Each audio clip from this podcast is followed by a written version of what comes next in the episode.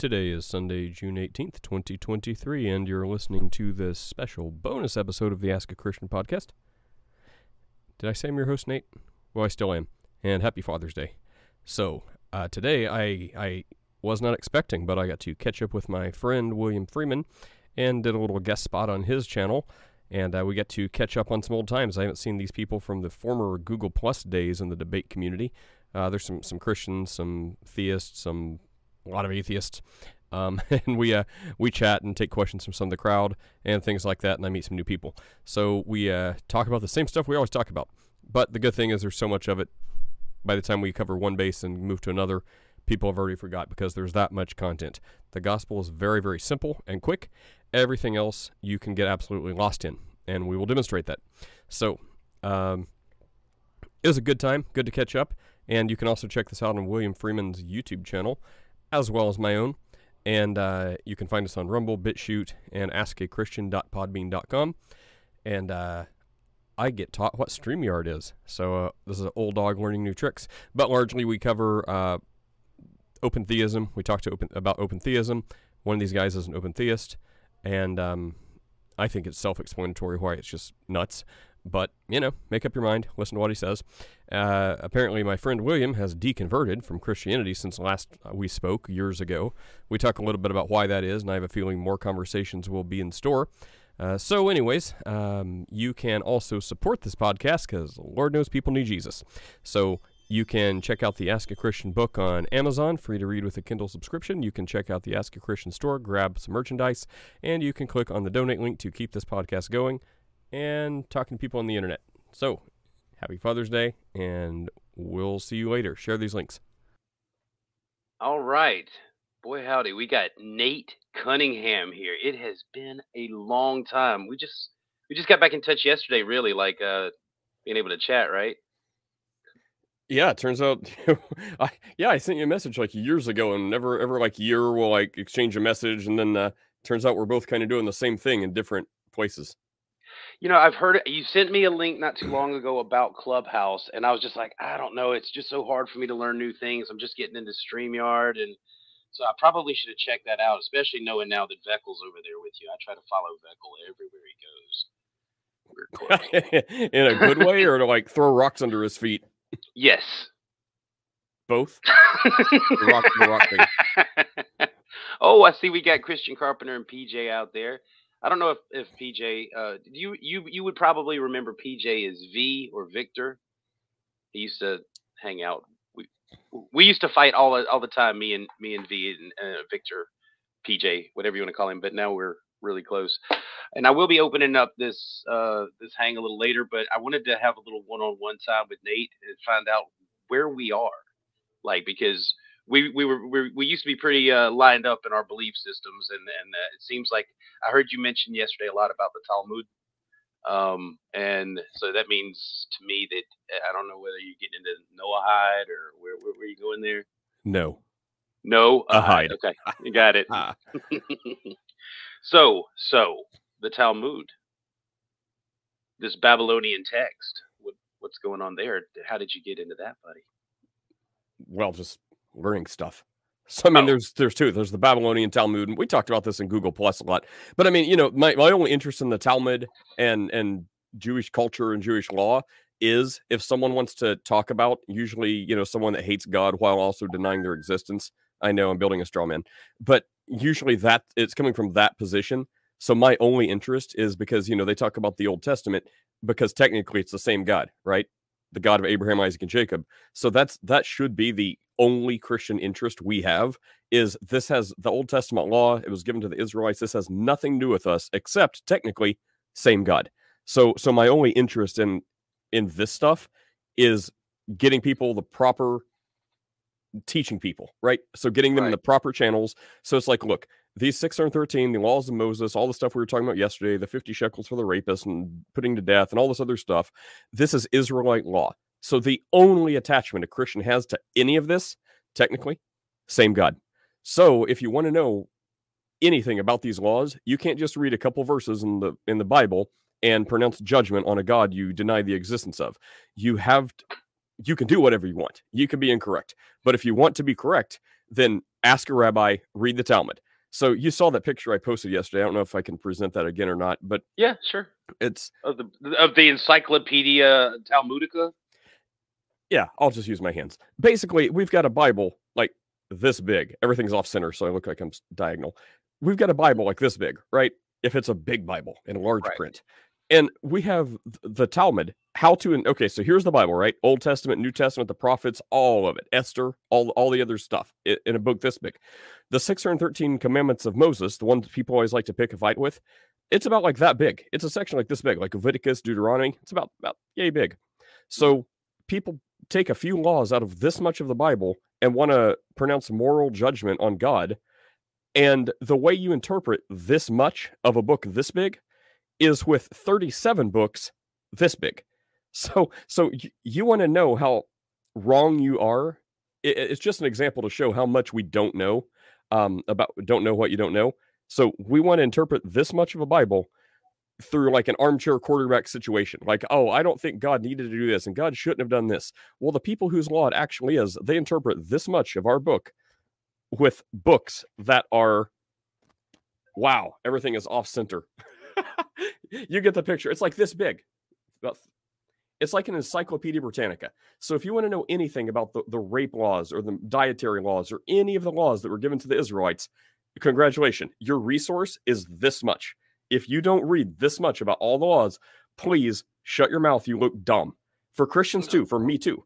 So, and I certainly I don't read Hebrew. I'll shut up a second. Sorry, I don't read Hebrew. I don't do any of this. I just like you know we had a bunch of rabbinical friends. You remember Gav Gavriel that used to hang out Oh yeah. and, and we've got a lot of other Jewish rabbi people who will will come and you know I've just I'm parroting what they say because I'm not trying to speak for all Jews, but my rabbinical friends, scholars, you know, I've learned that's where to go to. That's the source. So Why yeah, aren't they Christian? Huh? Why aren't they Christian? great question. Um, we can ask them. They just have different uh, different meanings of uh, different ways they look at the prophecies, and um, you know, largely we think from the Christian perspective. Not that I'm speaking for every Jew ever, but I mean there is a divide, right?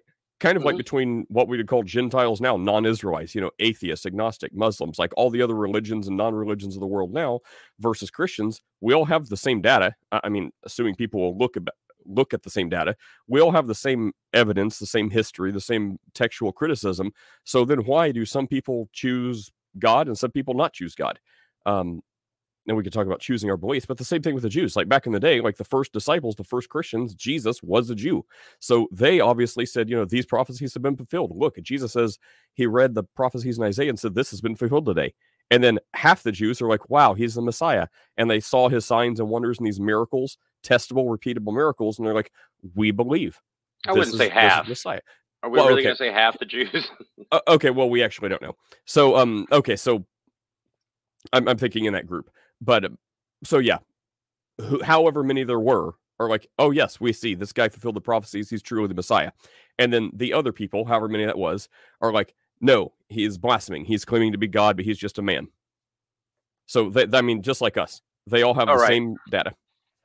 I wasn't planning on doing this right off the bat, but I, normally when I when I have someone on here and we get into to Bible stuff, I, I pose a hypothetical. And since you haven't been around, I, I know you ha- you haven't heard it.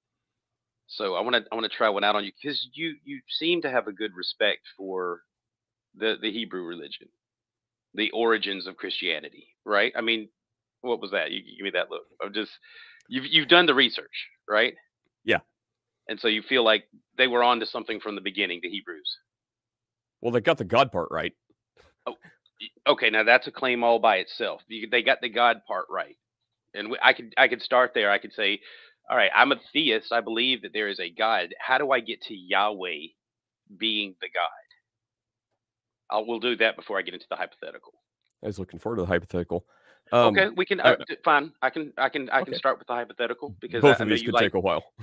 Oh, I don't know. All right, so uh, there was a movie in the uh, '90s that came out called The Body. I don't know if you ever saw it. It was Antonio Banderas, but the, the premise was just that um, a tomb was found, a rich man's tomb in Israel, and inside, in the back, uh, behind a, a, a, a thin wall, was another chamber, and inside the chamber was a the body of a crucified man and markings and things that uh, that basically indicated this was Jesus. Okay, Now, I know there's a lot of things we can say, okay, well, there's no way to prove that. But in the hypothetical that I'm going to present to you, I want you to imagine that the body was found and it was confirmed without question without question that it was it was Jesus, that the, the you know, the Jesus. No doubt about it, okay? And so that would mean that there was no resurrection. If that happened, where would that leave you? Would you would you go to Judaism? Or would I mean where would that leave you in your in your uh, faith?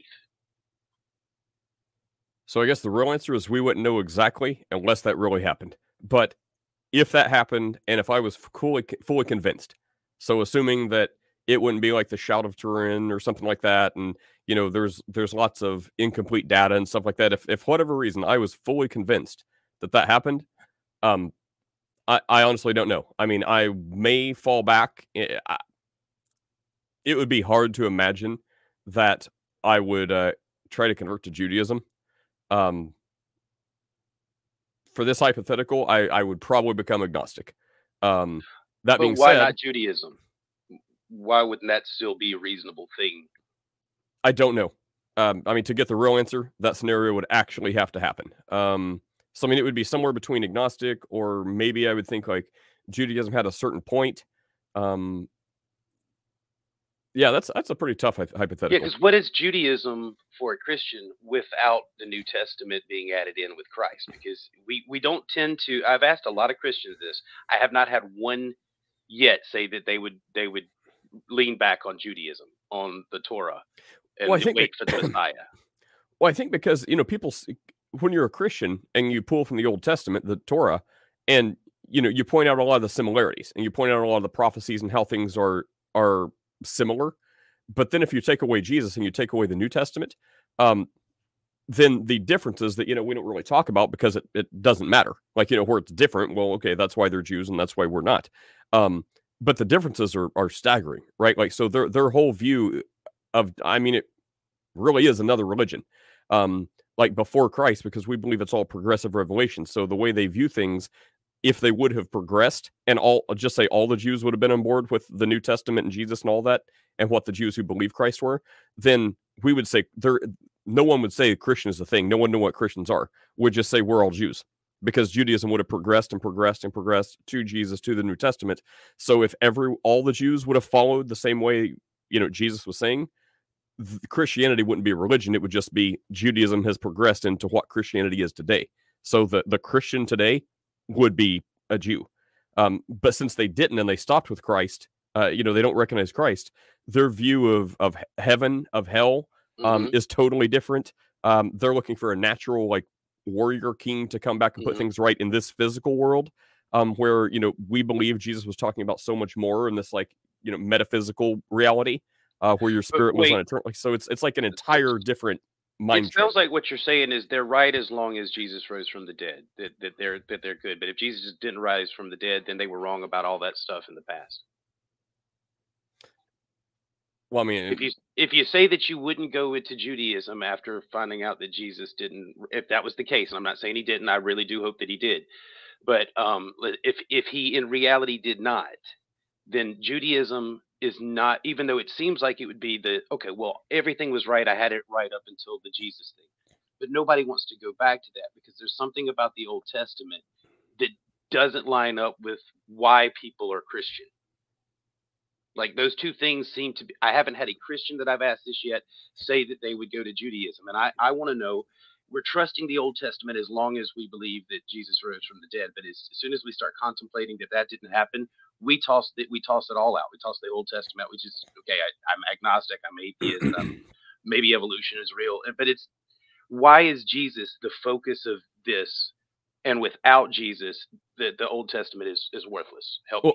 Because it's it's progressive revelation. So the same reason that you know there wasn't always the law, right? So before the law, like when Abraham was around, there wasn't yet a law. So Abraham, uh, God called Abraham and said, "Hey, worship me, follow me, obey me." And and he hung out with Abraham a long time, and there was no law. So then, if Abraham would have stopped there, or the people, you know, descending from Abraham would have stopped there on Mount Sinai when God said, "Okay, here's the law," it would have been the same thing if they would have stopped and people would have said, "Okay, we followed God, we had faith in God. That's how we were counted as righteous." Uh, like Hebrews says, they had faith in God. So this was predates the law even. So if they would have stopped at the law and said, "No, no, I know God wants to give us this law. You know, these Ten Commandments came, you know, in fiery stuff out of the out of the sky on the mountain, um, but we're we're not going to do that. We're just going to keep having faith in God and keep doing what Abraham did. If it was good enough for him, it's good enough for us. It would have been a similar thing because they just stop. So it's like if you trust God and you follow God this far, why would you not keep following God this far? So it's always by faith. So from Abraham before the law, then Moses with the law. If you trusted God here, now God said, here's a law because there's, you know, getting too many nations, too many people. I want a way to distinguish you. So this is how you're going to be set apart. Following these laws is how you're going to be different than all the other nations of the earth. And then those who continue to have faith in God they express their faith by practicing these laws. And then you walk up to Jesus, and God says, Okay, here's your Messiah, here's Jesus, here's God in the flesh. So, all the people that had faith in Abraham's time and went to the law, all their descendants who followed the law should now rightly progress to here's God in flesh, here's the Messiah. So, it's like if they would have stopped short of Abraham, it's like, uh, oh, that would be like people saying, well, if the law didn't exist, would you still just have faith in God like Abraham did? It's that kind of that kind of thing. It's like, well, but the law does exist because God gave it, and we have these empirical signs and wonders showing these fiery tablets out of the sky. Um, so it's hard to imagine going backwards, like reverse engineering it. So I'd say that. So it's like always moving forward, and if you stop moving forward, it's like it it like breaks the whole system. So what? Back to the question before the hypothetical how do you get from there being a God to it necessarily being Yahweh, the Hebrew tribal God? How do you get from a from God to it being a that there is one? a that there is a God or gods, like something above us, uh, some sort of creative. Like I'm not opposed to it being a family of gods or a singular God or even just a uh, a source with a mind that has all this power, the ability to do it. I mean, but even the minimal view of what it would take to be a God, how do I get from the idea of a creator to Yahweh specifically? I'm, I'm having a, this is my biggest challenge because I don't see a reason to put any faith in the Old Testament anymore, or, or even the New Testament any more than I would any other uh, of the mythologies because they, they have similar origins in the way that they've been passed down. Uh, similar but not the same. So when people try to conflate like Horus or Mithra or something like that, first of all, it's always it's Jesus they're comparing it to, not the beginning of creation. So when people want to say there's religions that predate Christianity or predate Judaism because you know ages, well, it doesn't matter if someone you know thinks the Earth is seven thousand or seven billion years old. Th- the point of the Bible is, however someone does that math, that can be human error the point is the story of the God of Abraham, Isaac, and Jacob starts with before anything existed but God alone, right? So before there was a planet, before there was a cosmos. So, however, they want to say there's Chinese religions older than this, there's other religions older than this. That doesn't matter. That's how men do math. They can be wrong. But the origin of the story is in the beginning, God created everything. So before there was a planet, it's invoking this God. Sure, it's just a story, but at least the story says at the very beginning, before anything else was created, there was this God, the God of Abraham, Isaac, and Jacob. So there's not a whole lot of religions that will say that. So out of like thousands upon thousands that people want to say, that severely narrows down the list, especially with okay. pantheons. Mm. Okay. All right. So so that narrows down the list. All right, but how do how do we get evidence like to to to just singularly say Yahweh and the, the things that we believe about Yahweh are true. Because I mean, when I say we believe, how about the claims that were made by the writers of the Bible about Yahweh? How do we know that these things are true? So I'd say two things. Um, don't want to take a whole lot of time, but um, one, do we believe history, right? And you know, like I think Hitchens, peace be upon him, says extraordinary claims require extraordinary evidence. Great. George Washington, Alexander the Great, these people, they have pretty extraordinary claims, but it's natural. It's it's in the physical world. Um, but there's only very few sources that talk about their life compared to you know Yahweh, the God of the Bible, Old Testament, New Testament doesn't matter. There's there's many sources, so they have very extraordinary claims, but there's also a lot more people testifying to these claims. So one, just without any spiritual stuff, just mm-hmm. physically, mm-hmm. we have a lot of claims We have a lot of sources vetting those claims. And when people say, "Give me a source that's not in the Bible," great, I'm going to use the whole Bible. Like before everyone comp- before people compiled all these independent writings into the Bible because they're all talking about the same subject. These are all independent writers and these are all Mhm, independent mhm. works. So Okay. the Bible is a perfectly valid tool to use. I may need one minute. People are at my door. Hang, keep talking. We'll see if they figure it out. Yeah, we're just swatting you. That's typical on this show. We swat all of our guests. Don't even answer. They'll come in. They've got a battering ram. It's a delivery. okay, so let's talk about the God. Let's uh, the the God Yahweh as he's described in the Old Testament. Um, have you noticed that there's a difference in the claim made about him? Ooh, you chopped up. Oh, how about now? Can you hear me? Yeah, that's good. Okay, so the God, the God in in, in the Old Testament, Yahweh, um, the claims that are made about him by the writers in the Bible, have you noticed that they don't always line up with the actions ascribed to him? Hell so? Oh, one second. Yeah, just let them in. Keep the Yes. dog and cats out of the way and let them in. They have a warrant. You have to let them in. You're still a sovereign citizen? oh, see, you're you're another person that keeps saying that. I'm not a sovereign citizen. That's a silly thing.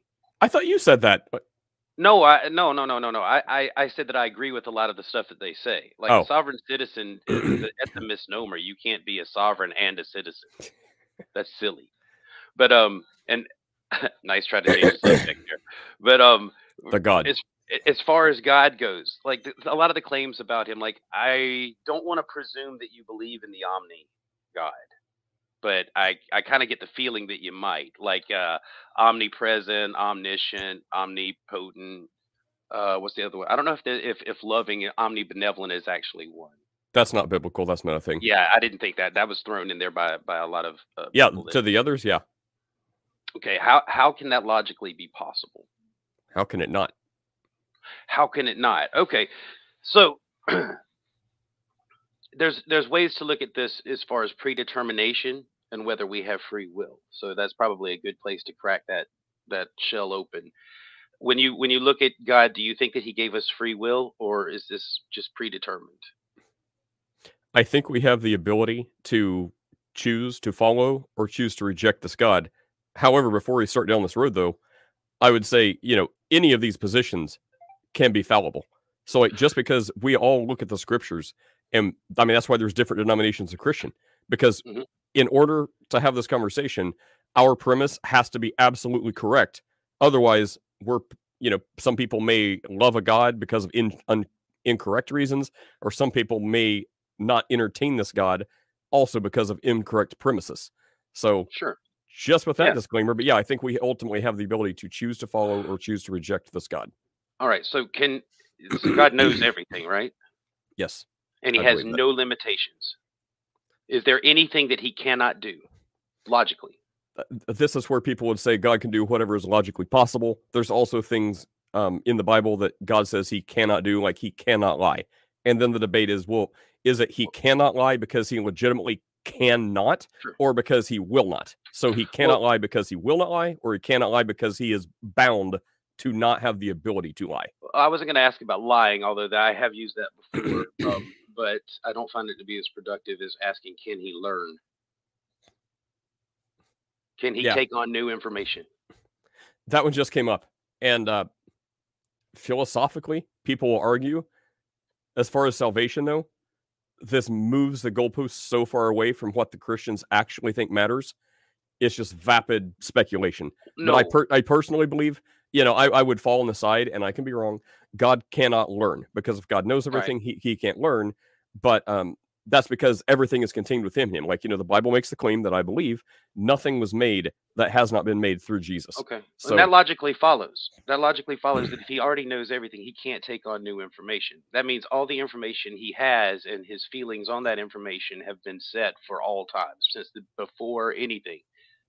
Like he has always known the events that were going to happen and how he was going to feel about them, right? Because he's always felt the same way. His feelings can't change because there's no new information to be gained. So he cannot have an emotional reaction to things because he's not gaining new information. There's nothing to trigger an emotional reaction. He's always felt for all times how he feels about the things that he was going to do.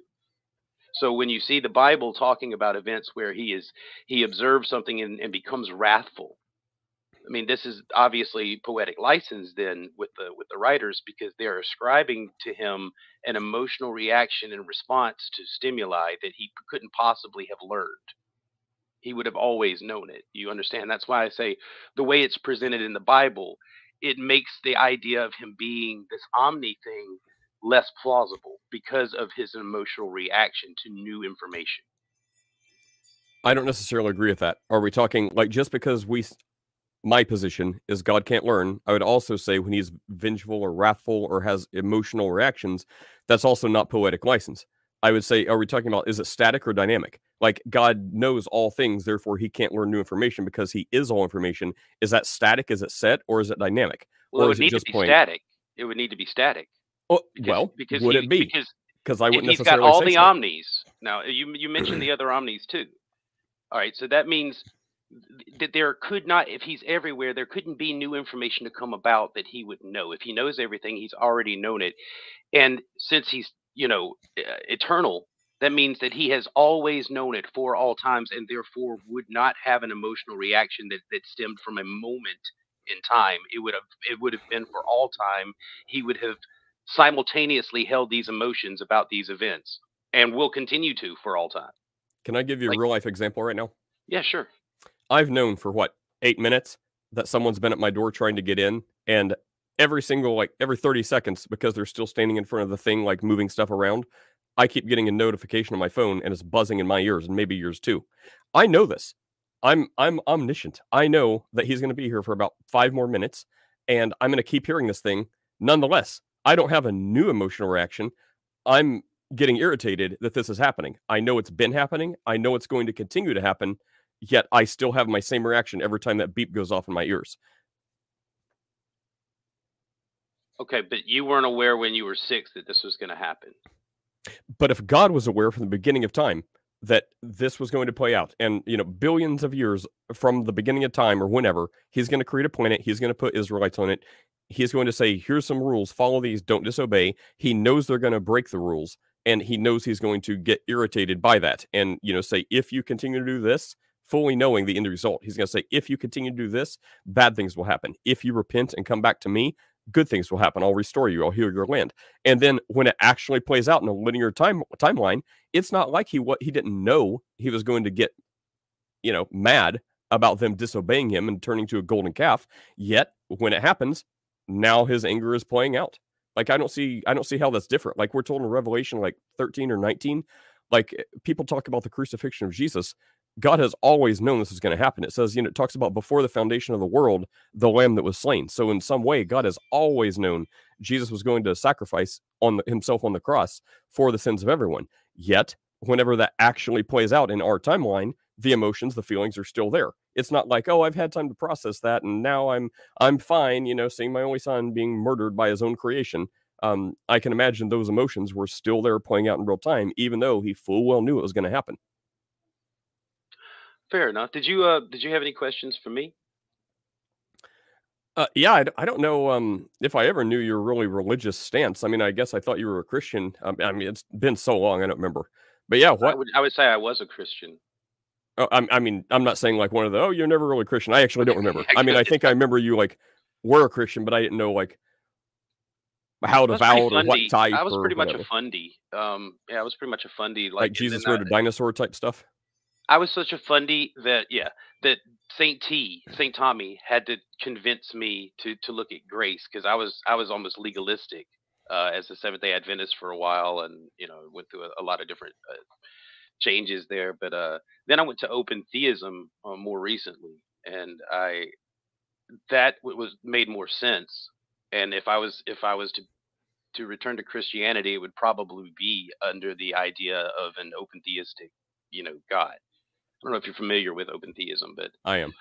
but the more that I that I got into like where the texts come from, their origin, and how they relate to you know uh, other things in the past, and um, when things were were penned, uh, when it goes from being oral tradition to uh, like written tradition, and then the changes between uh, the Old Testament worship and and the God of the Old Testament versus the personality and characteristics of Jesus. A lot of it just didn't make sense for me. And then by the time I got into reading about Marcion, um, I, I really, I really started to contemplate, you know, the demiurge. I was like, that's that's actually something I never allowed myself to, you know, conceive of before. Uh, and then, you know, I kind of just decided that nobody knows. Like everybody, it's just man's need to try and, and explain things and, and find meaning. I think that we all kind of instinctively think that uh, you know there could be a God, but we don't have a way to prove it. And some people leave it there and or just assume since I can't prove it, there is no God. I guess I would be an agnostic, um, leaning towards theism because I don't know. I have no knowledge in the Gnostic term. Like I don't have any knowledge of the God. Like I couldn't tell you a whole lot about it in my own personal experience. I can only tell you what I've read that other men have wrote about it. That's all that's all I can do in my own personal experiences, which is just no value to anyone else but me. Well, I mean in the scheme of things, your your subjective knowledge, people act like that's a bad thing. Like if it's a subjective relationship uniquely with your creator, then everyone else doesn't matter. Um, you know, they matter as far as, you know, Jesus says, tell them, tell them about me, but that's it. If they want to learn more, then point them to Jesus and let them talk to Jesus himself. Um, I mean, if we can't ultimately prove stuff, like if anyone's going to prove God to someone, it's going to be God. And you know, while they're screaming about subjectivity, subjectivity, um, we make we live our lives by plenty of subjective stuff all the time. So if you're truly someone who cannot trust yourself to make any decision whatsoever, um, and you're just sitting in a corner huddling all day, like I don't know what to do. I can't trust myself. I need peer review papers to tell me how to cook eggs and get out of the house. Then God help you. But that's not most of us. So it, you know, empirical evidence is great if we can have it. But I mean, you know, testable, repeatable things. It's wholly unrelated. It's a different category when we're talking about metaphysical, like spirituality, like stuff very much not related to this natural world. Mm-hmm. Um, then I mean, if it's subjective, fine. If you're someone who can generally trust your intuition, like at my life experience, I have a pretty decent head on my shoulders and I can point out where I've been wrong and where I've been stubborn to be corrected and where I'm like, oh, you know what? I don't want to keep sounding dumb. So, uh, you know, if this seems seems demonstrable that I was wrong, I need to change because um, I don't want to continue to be obstinate in the face of Im- Im- evidence, um, empirical where it applies. Let's try to the chat. We got some questions for. Do you mind if I open it up and let's like Brojo and some of the other people come in and talk too? Because I, I can I can't keep up with the side chat questions and stuff. Okay, yeah, I, I guess I'd just say for for our ending of one on one time, um, sure. I, I, would say hopefully that, not the last one on one we'll have. By oh no, I'm I'm good. I, I can't believe like I do this all day, like Monday through Friday. I just didn't realize you were working in this corner of the internet. but um, I'd say the ultimate point is one: if you believe people um are just lying. I mean, the Bible doesn't give a lot of a whole lot of leeway. Like it, it pretty much forces your decision. So if you believe these eyewitness accounts, lots of them, um, you know, the things Jesus did, his birth, his death, his resurrection, his empirical, testable, repeatable miracles he did. He healed multiple people. He made multiple people who were paralyzed not. He made multiple people who were demon possessed not. Multiple people who were blind not. So he did all these things. So really the only thing you can say is like like the people who were there they're like wow he really is the son of god. He really can do these miracles. I really do need to trust him to make me have eternal life. He says he'll give it for free so i need to do that and now i guess i'm a christ follower. Congratulations. Or you're like the other people in the story who can't deny it.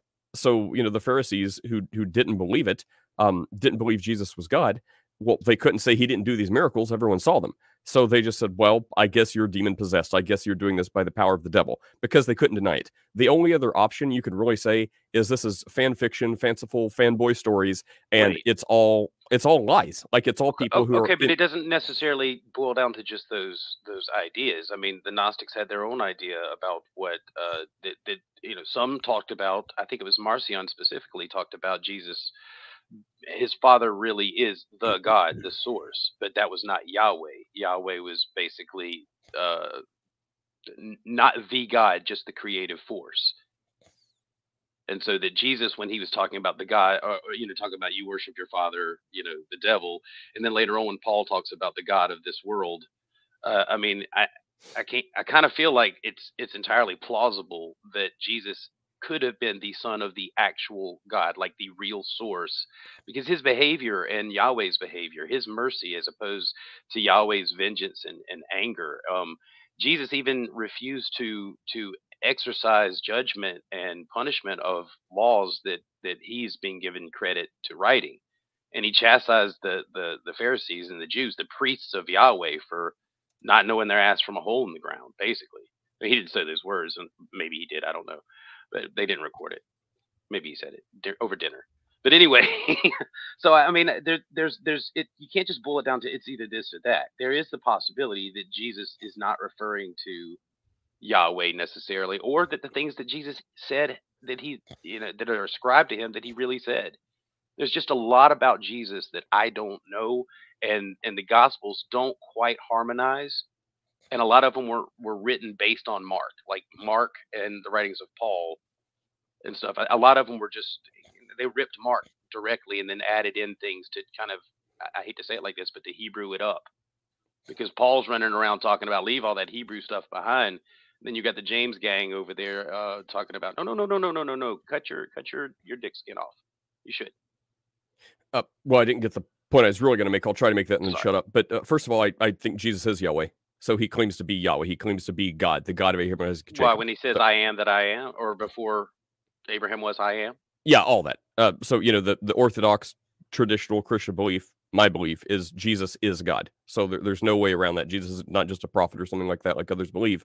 I believe Jesus is Yahweh. Like, you know, the Bible, right? That's where I'm appealing to um, you know, talks about how Jesus was com- is completely in nature God and took the form of a servant, came to earth, and you know, Emmanuel, his very name, like you know, you're going to have a son. His name's going to be called Emmanuel. It's God with us, and uh, Jesus is the visible image of the invisible God, like Colossians three.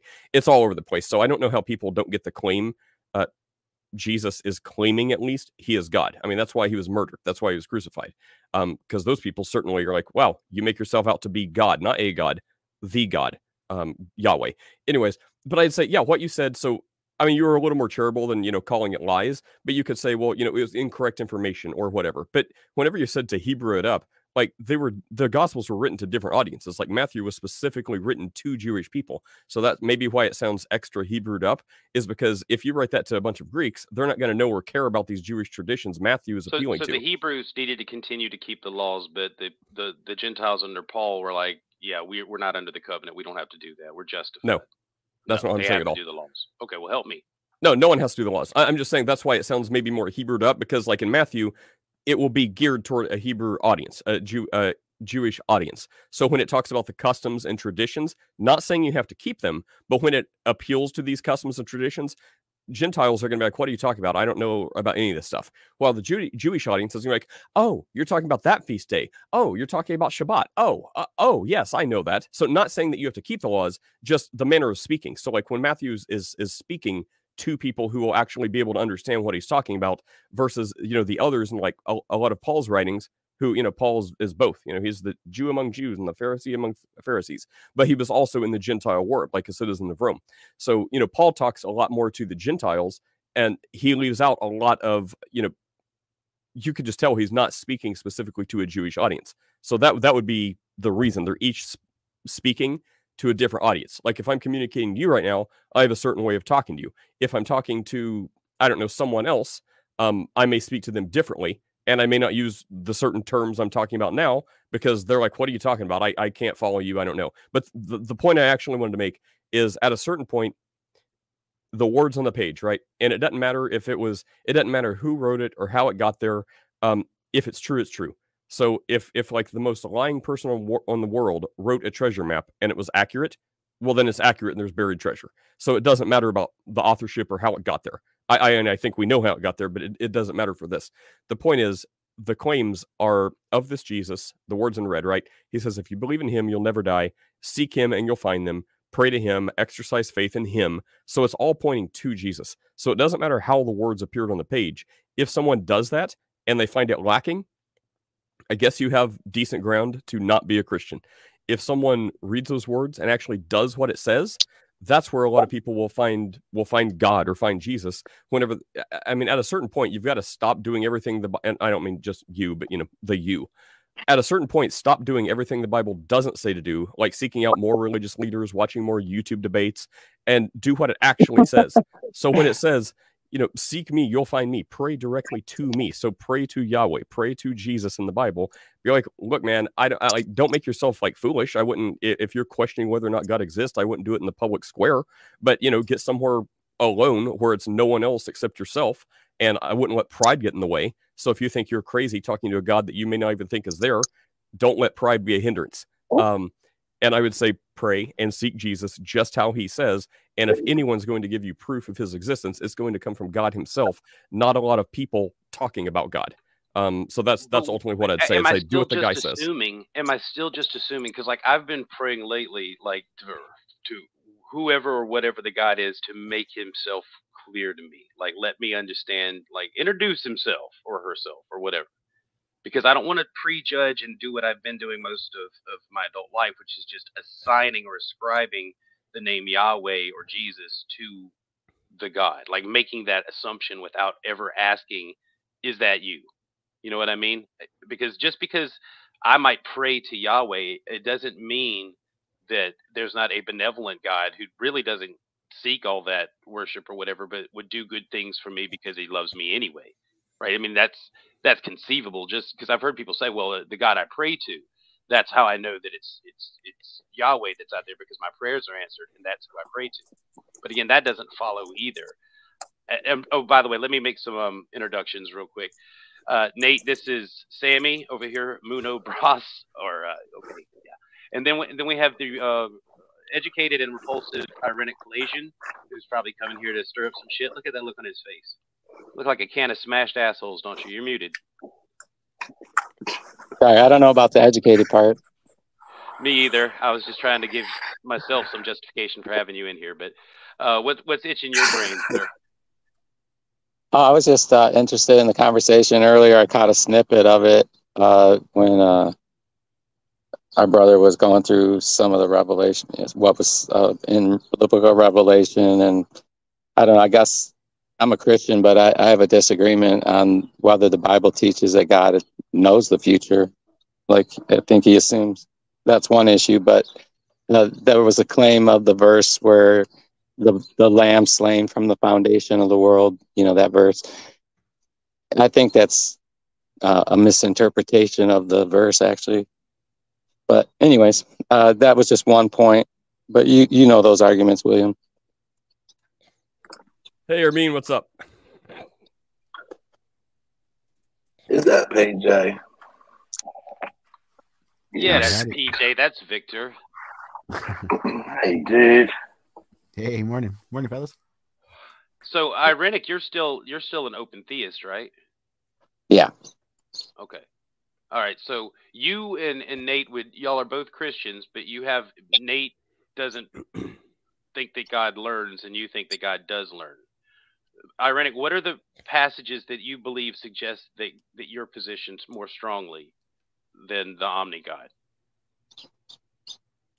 Well, I mean, the biggest thing is the Omni God isn't in the pages of the Bible. I mean, if you're talking about the God, the simple God of classical theism, I mean, well, he says he knows the beginning from the end, right? He's the Alpha, the Omega. That would, I, you know what, Nate what makes you think that God is the, the omni? Does it say that in the Old Testament? Because I'm really without a position here. Well, there's one verse in the Bible that says God knows all things. Then we could talk about does all mean all? I think all means all. Are you talking about First John? Sounds right. I mean, it just makes the claim. It's like a few words. It says God knows all things. Right, and the one chapter before that, it says that we know all things. Also, when Jesus says, you know, before Abraham was, I am, and uh, other people will talk about when he goes on and says, you know, talks about gods and says, "Isn't I said ye or gods?" It's a similar type of thing. So does he mean Jesus is a small g god? I mean, so does it mean we know all things? Like clearly, we don't know everything. Well, maybe there's a context to what John was talking about when he was referring to God knowing all things. Yeah, I mean, like, I, like, well, I just like, do you believe in the classical theism? If we're talking about the same thing, sure. Like I don't believe God knows. Like for example, I believe God knows every single thing that's going to happen just as it's going to happen. I don't believe God knows like you know every possible potential outcome and one of those will happen and he, in like real time. He's like, oh, that's the one they picked. I don't believe that. I think he knows specifically what's going to happen. Okay, uh, I'm a little confused, but so you don't believe in uh, omniscience as uh, classically understood, where God, uh, you know, there's uh, no detail of what God knows will happen that will ever change. Or there's no detail of what will happen that will ever change.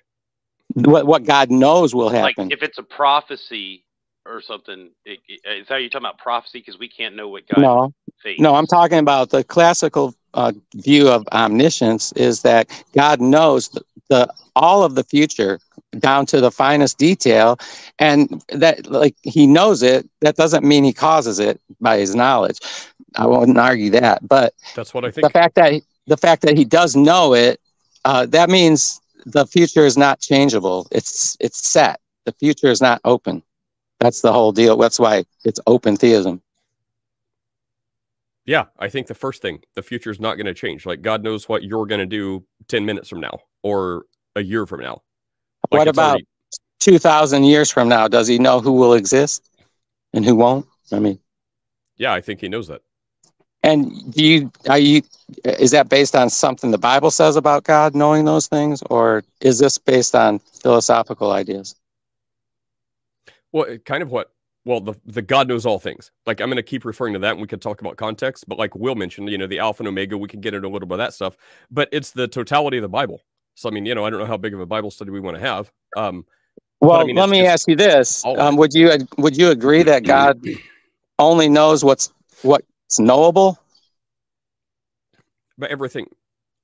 No. Would you agree that that God can only know what He's able to know?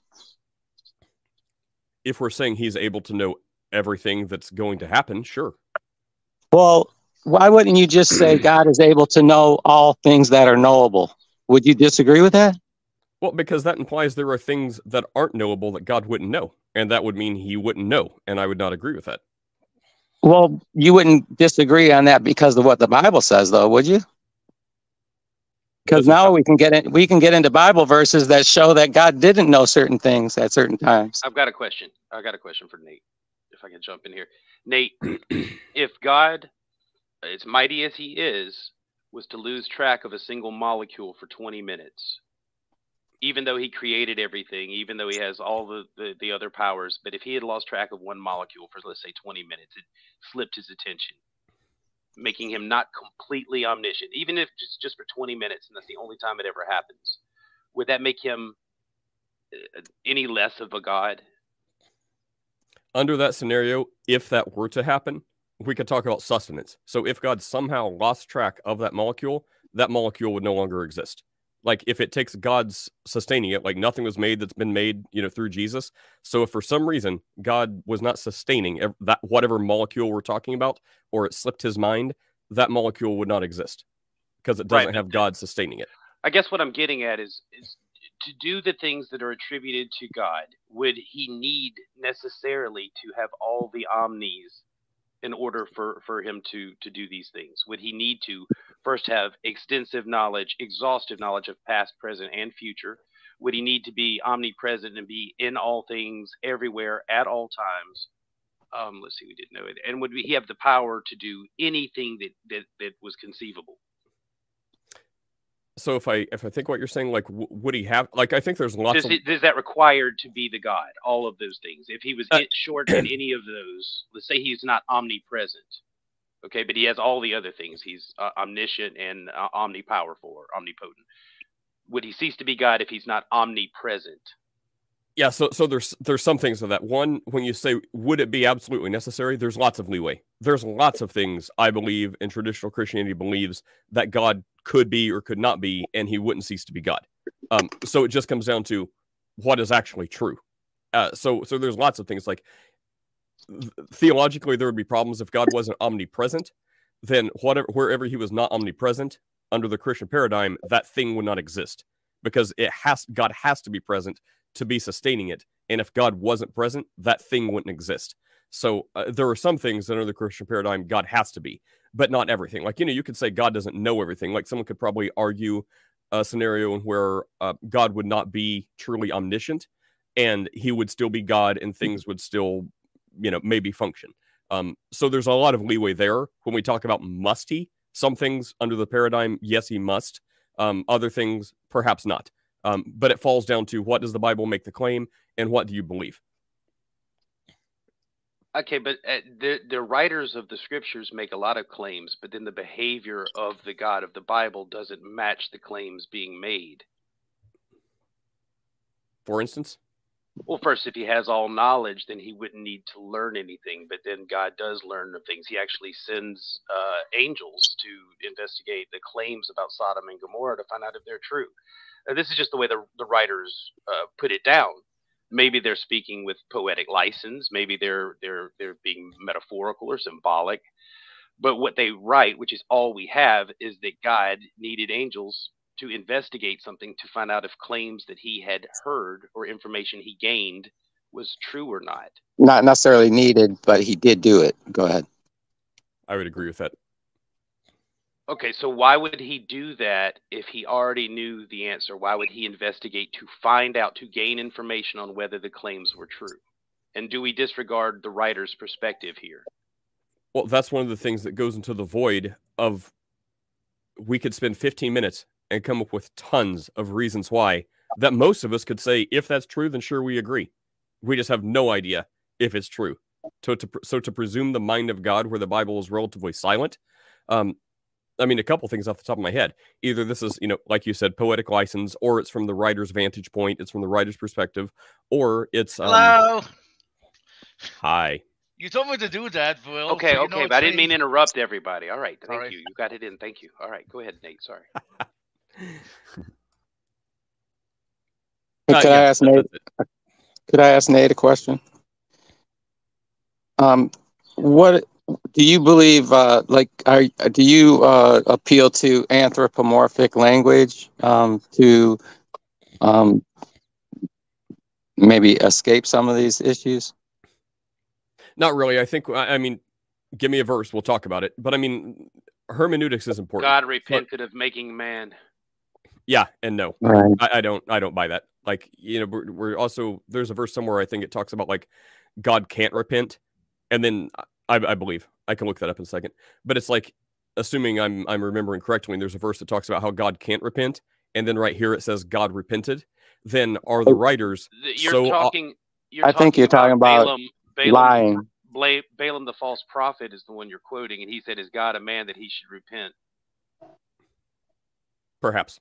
Uh, but I would say then do we have the writers who can't get on the same page enough, and all the people who put this Bible together who are like, well, here's contradictions just seeping in, and uh, I guess no one in thousands of years has caught it, um, or they have a very different understanding. So our, our ultimate job, I mean, besides praying directly to Jesus and seeking out God and this eternal life, the ultimate point of the Bible, when we're trying to understand the text, it's not to how to understand it through the lens of 2023 America.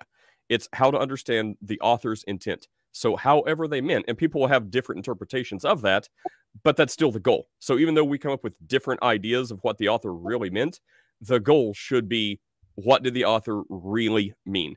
And then you get Do you think like, the author? Do you think the author of, the, of uh, Genesis felt that God uh, it regretted making mankind after after making them? I don't specific. I, I don't exactly know what the author what the author thought. I mean, I could. I mean, well, what is uh, I mean, do, the story's pretty plain. I mean, if you just read it, God is the the men had become so wicked. This is you know that he's sorry that he made them, and he's going to destroy them all. but right then, is that repented in the same way we do? Okay, but let me ask you, how does that uh, scenario fit with a God who knew uh, everything in advance? It seems like he it took him by surprise. This uh, turn mankind took. Well, I don't think so at all because, like, we both mentioned the Revelation is at 19 that from the foundation of the world, it talks about the lamb that was slain. So I believe God No, it's always. 18. man. I believe God always knew the end state, just like He knew before before were Right, but you're misunderstanding that verse. You're you're appealing to a verse that doesn't say anything like you, what you want it to say. That's my that's my uh, answer to that appeal right there Well, in. Revelation. Well, can you pull up the verse and show me what you mean? What what this verse is telling you? Yeah, quickly before I do, I'll say in some way, I'm not saying exactly this for that, but in some way, God always knew Jesus was always going to be the sacrifice from the beginning before anything was done. The point is, so when he he he wasn't surprised. Well, well, that's that's my claim. Hang on. So to address your more immediate point, so from the beginning, God always knew angels were going to rebel and get kicked out of heaven, and He always knew Adam was going to disobey. Can He you show me knew- where? Can you show me where angels ever rebelled prehistory in the Bible? What do you mean prehistory in the Bible? Yeah, that you think there was a rebellion of angels? I don't think the Bible teaches that. It does kind of show. When there was a war and like a third of heaven got kicked out. yeah, it does. Okay, what? Yeah, but you, and when when did that occur? In the first century. No, it doesn't say You're when. Appealing to a s- you're appealing to a story that puts the fall at the time when Jesus is on earth. Go ahead. How? how- totally disagree. It doesn't give a timeline. Yes, it that happened. does. Uh, you're appealing to J- Revelation 12. Yeah, that's where I was going to go. If it's in Res, uh, Res, uh, Revelation, then that's kind of like retconning it. If it's not in Genesis, then we can't go with it. What? There's no. No, in wait. Revelation, it talks about it gives the history of Jesus there, where the the, the man child is born, and then you know this, this. So now we know where, in the context of history, this is happening, and then the angels are are cast out of heaven. All right, Irenic. Go ahead. you start getting all high pitched and loud and whiny, I want you to No. twenty percent off the top, okay? But I, I have a question then, if because maybe I'm mistaken, but are you saying that the only place that it mentions the fall of of any of the angels is in um, Revelation? There's no I'm no scriptures of a Hmm. fall prior predating that date. Is that what you're you're saying? like when Jesus says, "I saw." I'm Satan saying the fall Bible from doesn't like teach it. lightning. Like Well, when but- Jesus says, "I saw Satan fall from heaven like lightning." Well, and not only that, you have Yeah. the book of Enoch too. The book Yeah. of Yeah, Enoch and what predates- about Job? What about Job? Was uh, in the book of Job was Satan in heaven? No, he was walking around on the earth to see who might. He might Hold on. The sons of God were gathered up, and, and there was Satan among them. And God said, Hey, what do you think about Job here? So, you know, he's right in, you know, right up there with the counsel of God, you know, and God's telling him, Hey, go do this, go do that. So, this is Good point. obviously before. Okay. Then Jesus says, I saw Satan cast from heaven. Okay. When did that occur? So it could be Job, right? So look at Job, like the Bible, and I think this is where we get in trouble when we perhaps falsely read into things. So, and when we can go to Job, I'm in the middle of pulling up like three other things you wanted, but whenever it says God says, and all the way, by the way, does God also not know? He's like, where have you been? I'm so dumb, I don't know stuff. Or is God like, yeah, I know exactly where you are. I'm watching you from heaven. He's like, oh, I just been going around to and Yeah, fro. no one disagrees with present knowledge. God Okay, has absolute present knowledge, and He knows men's hearts in the present, and He knows their motivations, and that's how He can shape history as He wants it, because He can use the individuals that He needs, and you know, put them in circumstances that you know are advantageous to God working out His purpose. That's easy. Well, right. But the point is, when people read into things like the future. Go ahead. irrelevant. I'm making a wholly different point. I'm saying the language is where people would like to pick that apart in other places and say, like, oh, God's asking questions. Does he not know? Like where he says, Where have you been? Like, why didn't you just say, I know you've been walking around earth? Or like Adam, like, where have you been? Why did you hide from me? Things like that. Okay, but, But- we but can whenever- we can accept grammatical or you know these kind of uh, rhetorical tools in language. That's no problem. So the point I was trying to make is it doesn't you're reading into it to say like, you know, Satan's just cool with God and hanging out in heaven and the fall hasn't happened yet. I fully believe, and maybe this is me reading into it, but there's a disagreement. It's not set in stone. But I believe Satan has already been kicked out of heaven. That's why he is not hanging out in heaven worshiping God, his creator, because he he ha- he's walking around on earth. He's doing these things. So it doesn't say he comes back up and is all buddy with God. It says he. co- where did you? I've got to be allowed to make the- a point every now and then.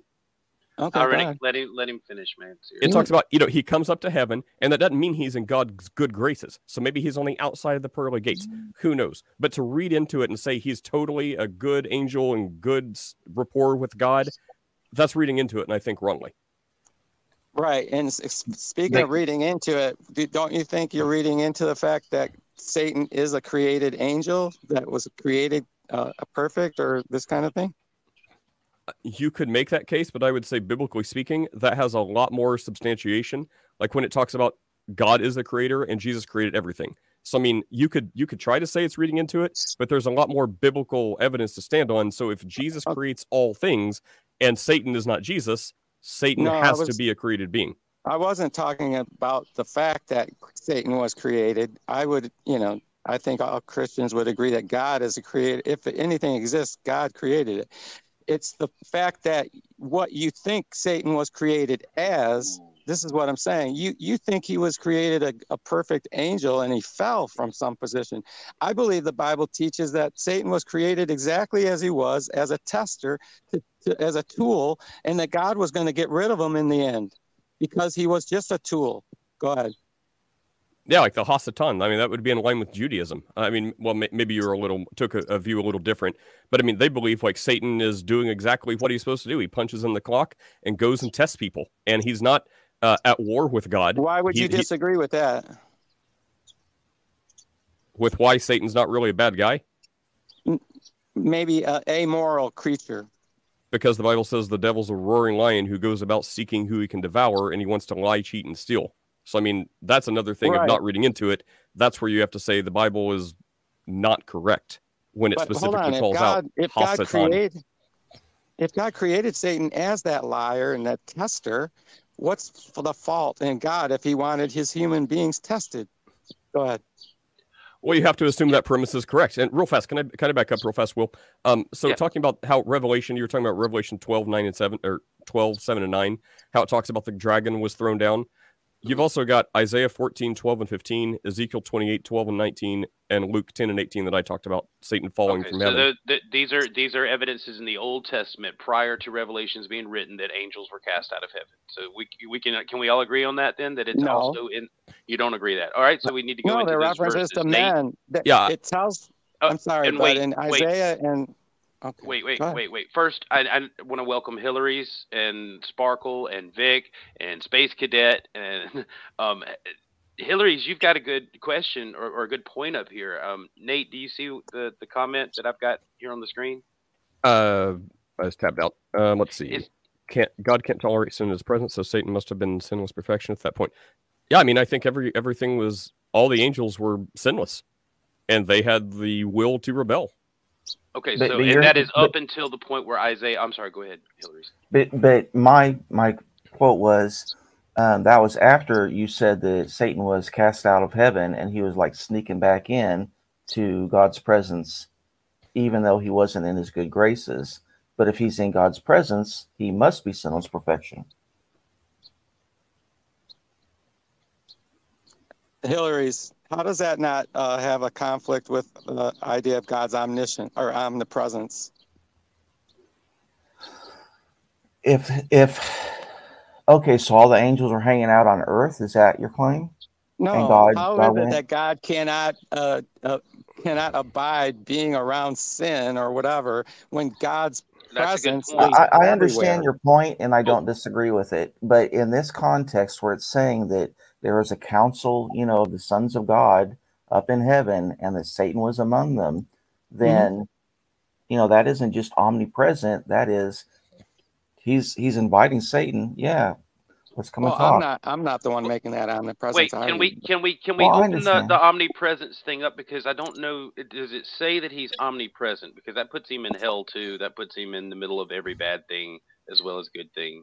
Well, yeah, so I would be more curious. Like, I know that's a common trope in Christianity, like, you know, sin can't be in the presence of God or vice versa. But no, I believe, like, if God wasn't, like, in hell, then hell wouldn't exist. Wherever God's not, it doesn't exist. Like, we're told in, in we're told in hell, like, we're told, first of all, it's a place prepared for the devil and his angels. So I don't believe the devil, Yeah. I, I mean, I don't believe the devil's going to be, like, throwing pitchforks at people necessarily. I believe they're going to be tortured. God is going to be the one punishing the devil and his angels and whoever else is there. So I believe God will be But very why? present. They were just That- doing their not, job. But, but but that's inaccurate too. What you said, hell isn't prepared for Satan and his angels. The lake of fire is. Hell, okay, using if, hell if, if we just mean if we just mean Sheol, everybody goes to sleep until you know they're Right. We're talking about the lake of fire, the judgment uh, Okay. aspect. right. I just want to make sure that we keep our terms clear because it gets very confusing.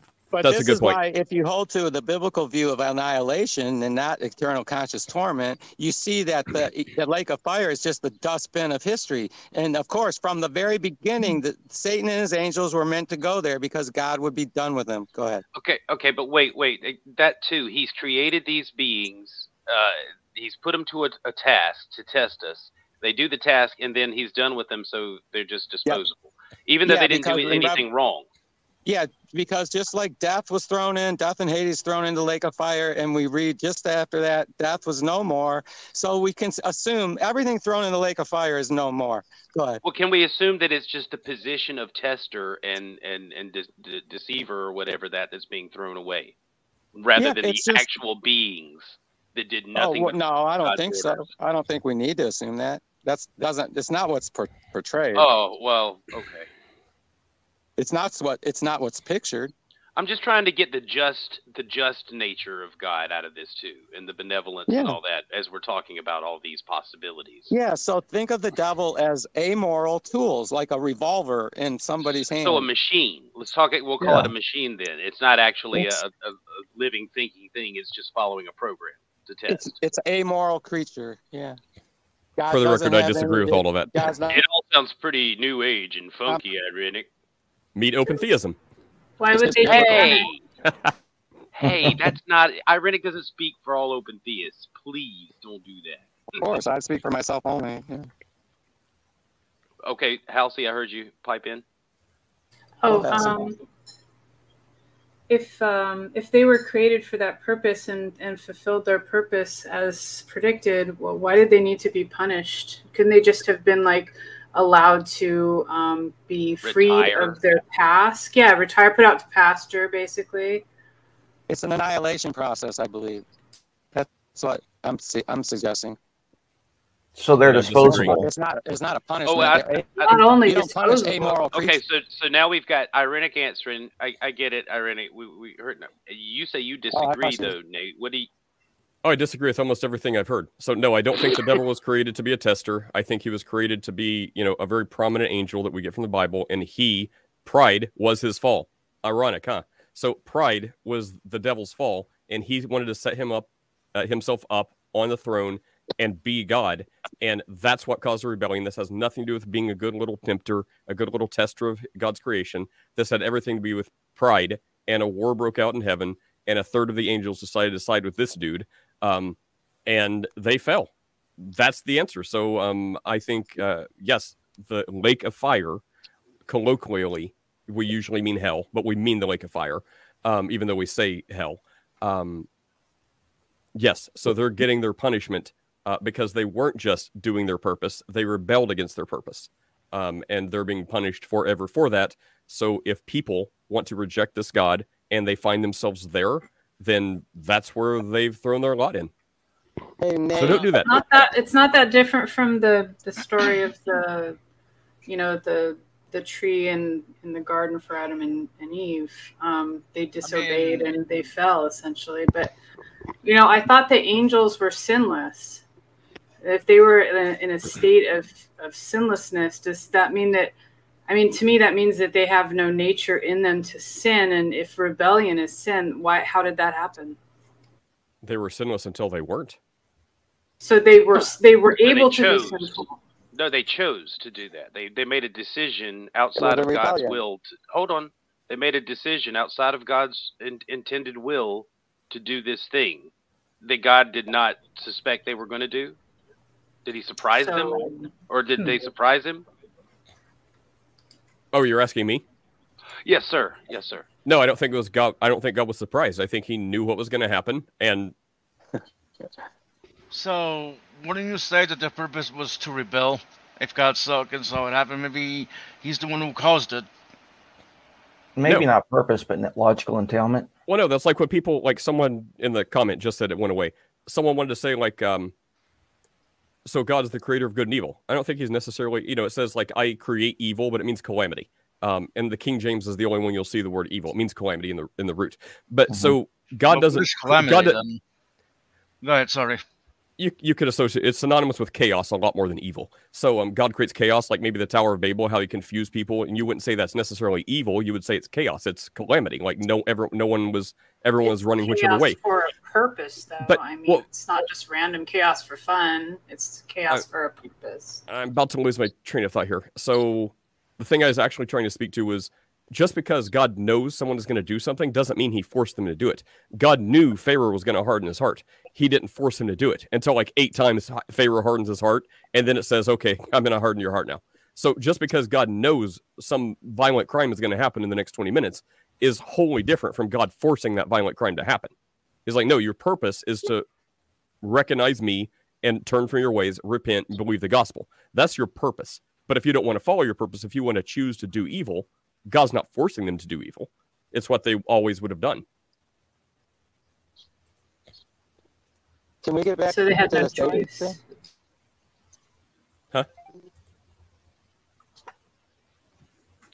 She said, so they have no choice. If that's all, if, if that's what they've always would have done, um, it's like they're just written into a story and they're just going through the motions of their characters. I mean, Well, right, but that, does that mean they never had a choice? I, I I like this point. It's a little bit of a head trip, though. So if we're looking on a linear timeline, and you know, people will say like God is outside time, whatever. But I think we can all agree under the Christian paradigm, no matter how you view God, like if He knows the end from the beginning, He knows stuff we don't know. So He's not bound to some like chronological linear time. So Right. if I choose to do something ten minutes from now, I, I may be presented with a, a choice 10 minutes from now that I don't even know yet. But in some way, I'm still responsible for my choice because I believe before I was even created, before I was a little baby, I uh, somehow I've already made all of my life choices that I'm going to make. God didn't force me. I've already made all the choices. And then when I actually am born, I've already made all the choices. You could say, well, you're forced to do it because you have no choice now. No, the time I was able to choose my choice was in times past, way, way back. And now I'm just playing out the choice. So have the you met that you Richard that- Madsen? uh, hang on. Uh, I'm trying not to break my brain. Sorry, So the ahead. fact that the fact that we don't have a choice in what we're going to do 10 minutes from now because it's already been done, we're still responsible because we've already made that choice. Maybe not right now, but way, way, way long ago. Okay. No, I haven't met him. That's good. I, I want to introduce you guys. Um, but anyway, I'm, I'm sorry I interrupted at an opportune time there. I got it Can all. I ask- Hope you followed. Well, I'm I'm agreeing with what you're saying, but um, I want to circle back to. So we know that in Revelation there was somebody had a vision about the third of the angels falling, but in Ezekiel and Isaiah and all these Old, Old Testament when it says that Satan came to earth from heaven, you know that was because he's God of this earth. So that's not really a casting out of heaven; it's more of a, an appointment to a position, and it doesn't say just because he was cast to earth doesn't mean that a third of the angels were. So I think we're getting too much. Well, there's a couple things. So one in Revelation 12, like even though I mean Irenic and I we just disagree. Like he Mhm. thinks that's a future event. I think myself in traditional Christendom would say this is talking about events past in times past. We we don't know how far past, billions, trillions, it doesn't say, but we believe it's a past event that this happened. And like the others, like he was saying, it was talking about man.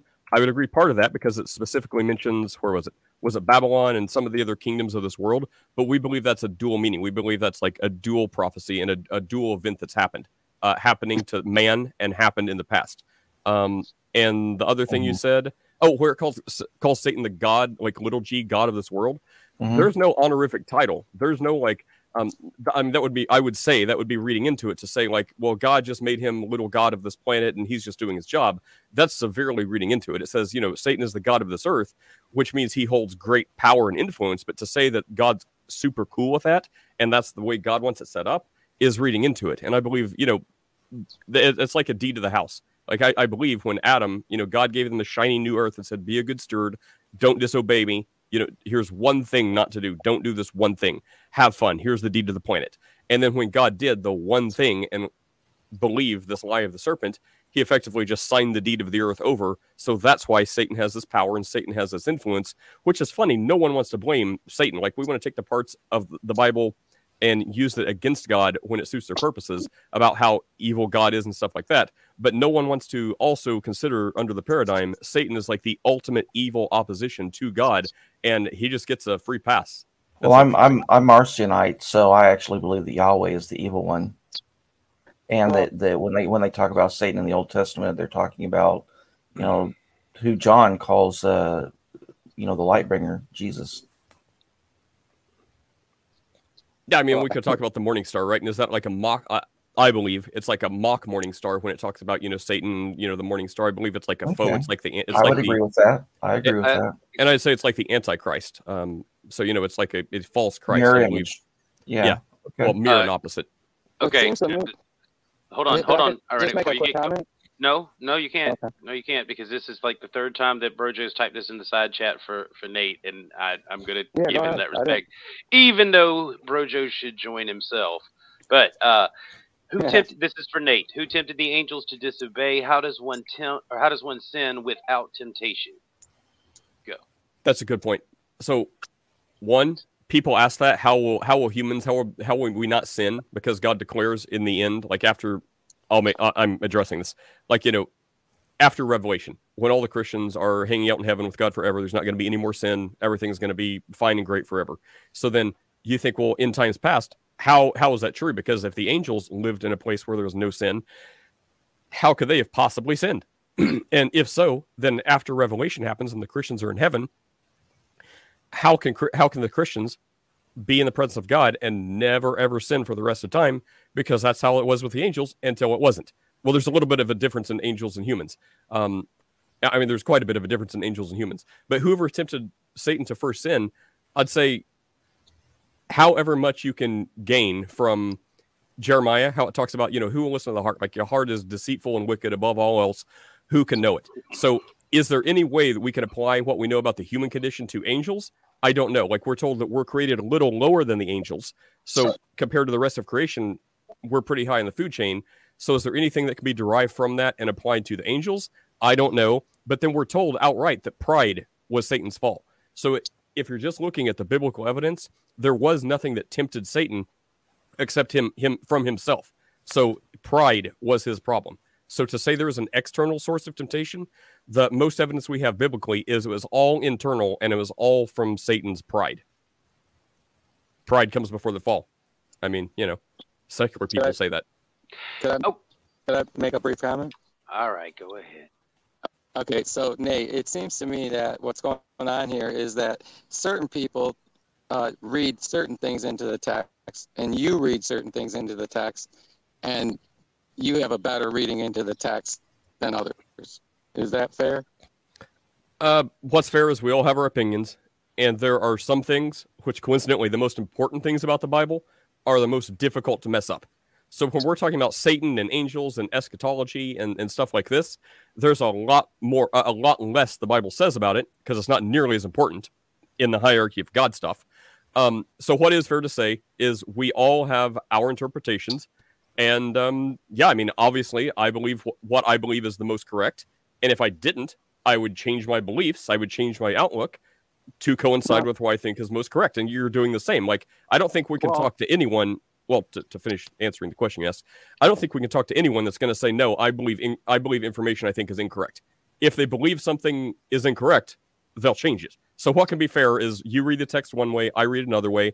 We could both say, I mean, I don't know your position, but mine is to try to be as close to biblically accurate as I can. And if that's what you would say too, then we just have you know differences. Well. I would just okay. So I, I won't bother going through this, but um, you know, I would just go to.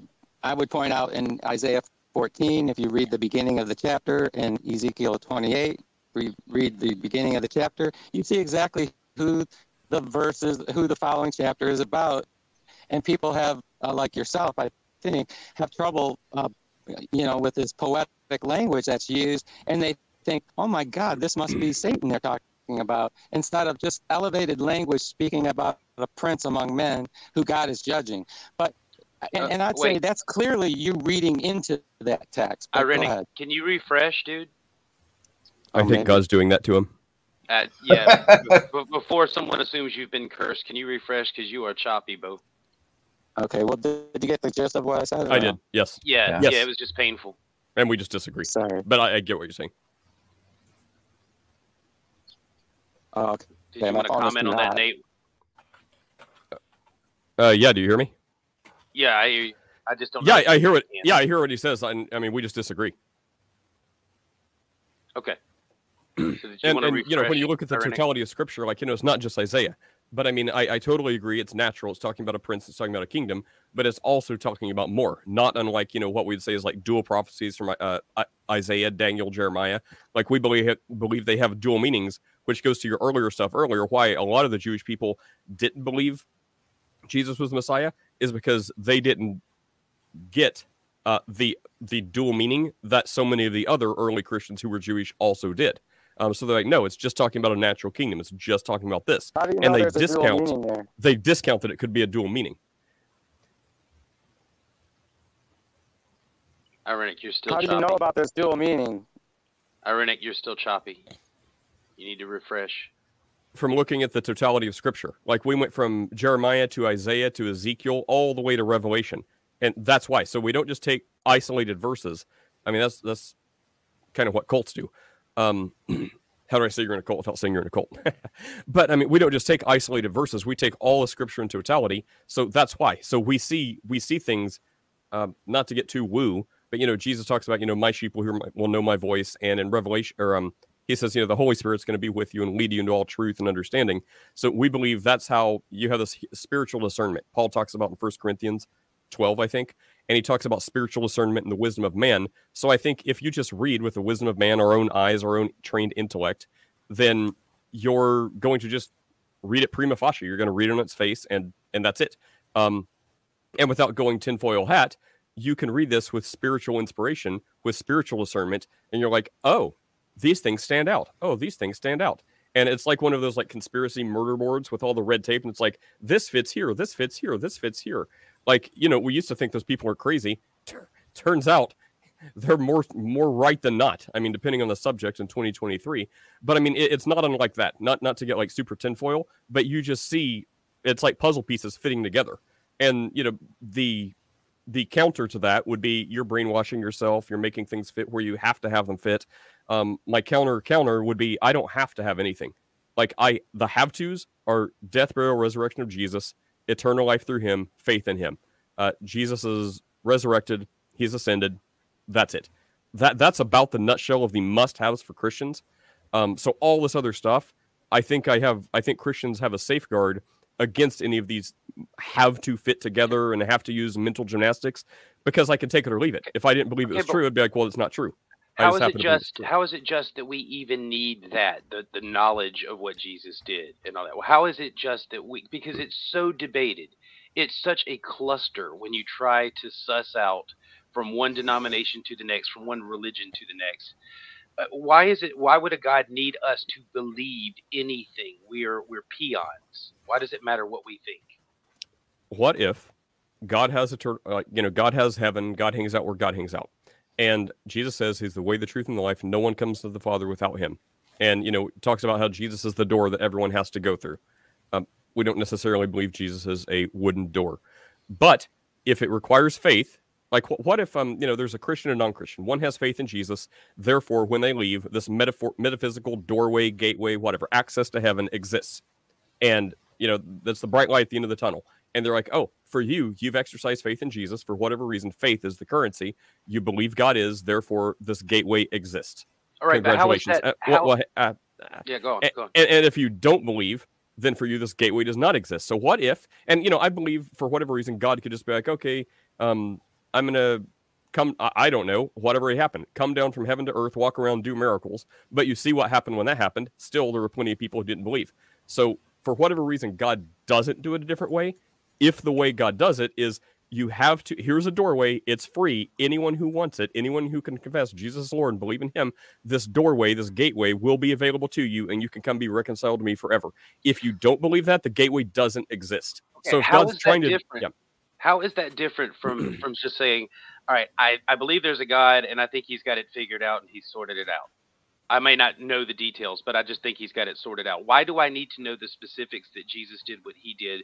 Why can I not just trust instinctively that the Creator or whoever set this all up has it figured out and knows that I'm an ignorant human and that I'm just doing the best I can? But I, but it would be foolish for me to lie to myself and pretend that I know things that I don't.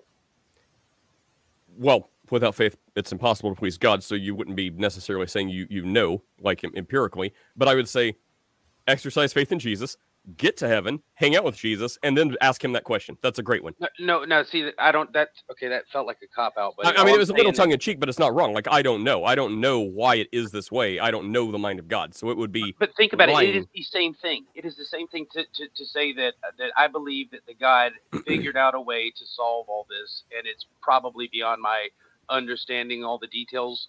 So you know, that would include that the, the the whole Messiah thing. Just because I don't understand it or that I may not know that it happened, I can just trust that whatever he decided to do, he he, he had it figured out. Why do I need to know the specific thing about Jesus in order for God to to to to, to want me in heaven?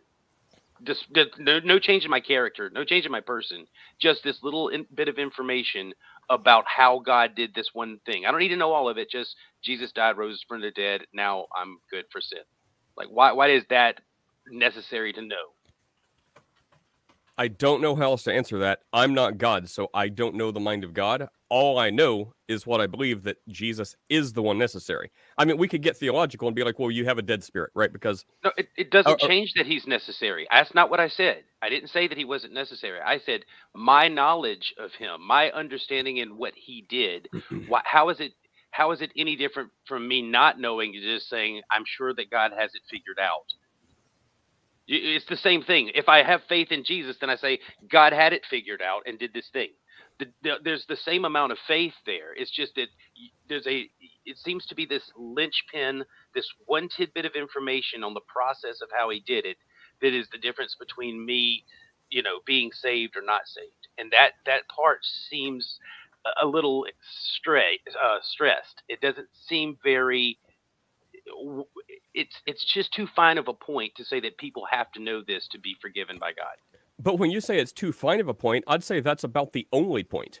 So it's like, well, if I have faith in some generic gelatinous God thing, then I have faith that you know if God is real, he he's got this figured out. Versus exercise faith in identifying more specifically this God, which one you're talking about, and be like, okay, this God, this Jesus, this death, burial, resurrection, he says, repent and believe. Well, believe is believe in this identified God instead of ah, some God out there, you've got this. But you can't Like, control what you believe, Nate. No, you can't. I, you, I you agree. can't. You you Okay. can't you can't choose your beliefs. I would agree with that, but you could choose in to take in more data. So of this data, I would say instead of YouTube scholars and debates and stuff like that, take in the data where Jesus says, "I'm the way, the truth, and the life." In a nutshell, exercise faith that He exists. Pray specifically to Him. Be like, you say we have to have eternal, uh, be born again. You can freely give us eternal life. I want that. I'm daring to believe that you are real. You are who you say you are. Uh, make me born again. Give me eternal life. And What? you can take in that data. Why should a person do that rather than doing the same thing for Buddha or Vishnu? Great question. So Joshua 24 um, is similar to this conversation. So these people who have seen dem- demonstrable evidence of God, of Abraham, Isaac, and Jacob, they're walking around, they're grumbling, they're complaining about different things, like God's not doing this right. He's he's you know doing things we don't like. And Joshua stops them. He's like, "Look, guys, uh, do you want to follow the gods of your ancestors? Do you want to go after stray gods? Uh, do you want to follow different gods? Do you want to follow no God? Does it seem evil for you to follow this God of Abraham, Isaac, and Jacob? And ultimately, he's like, You've experienced this. You know this is the one true God. But if you still want to do something else, go do it. As for me and my house, we will serve the Lord. Um, so I guess I would say Joshua 24 is your answer. If you really think, well, first of all, the Buddha, you know, peace be upon him, would say he's not deity, don't worship him. But for the other stuff, like, you know, uh, Islam or some other religion or something like that, um, that point would stand. It's like, if you really think there's validity there, ultimately the choice is between you and God. So you have to do Mhm. whatever you want to do. That verse is dealing with tradition. So, according to that, no one should ever convert to Christianity. They should go with whatever false teachings their family brought them up with. How do you get that? Because you said, you know, do you want to go with the Well, yeah. gods that uh, we've been telling you about, or do you want to go off with some other other god or no god at all? Well, the same could be said for all the false believers. You know, they should stick with what they know and what instead of going off after any false, pardon me, any uh, uh, strange gods or no god at all. Not really sure what you're saying.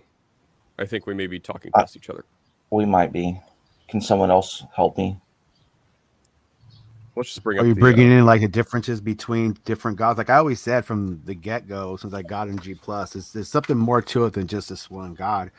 It's um, you know, because man is corrupt. Obviously, man is corrupt. So anything that comes out of man's mouth, anything he says, he interprets, interprets uh, uh, uh, from the light is going to be it's going to come down out of his own interpretation. It's going to be corrupt because it, it, in my way of thinking, it takes uh, um, it takes it, it takes a uh, like we we were made of an inferior product, decay.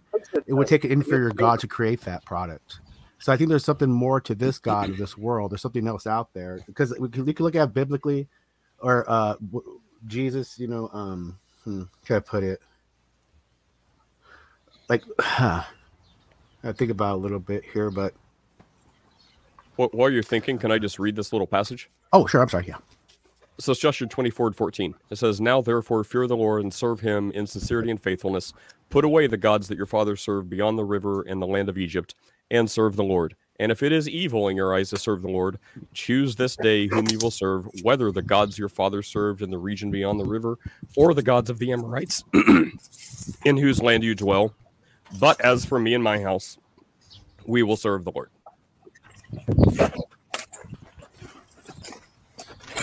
What's up, Nate?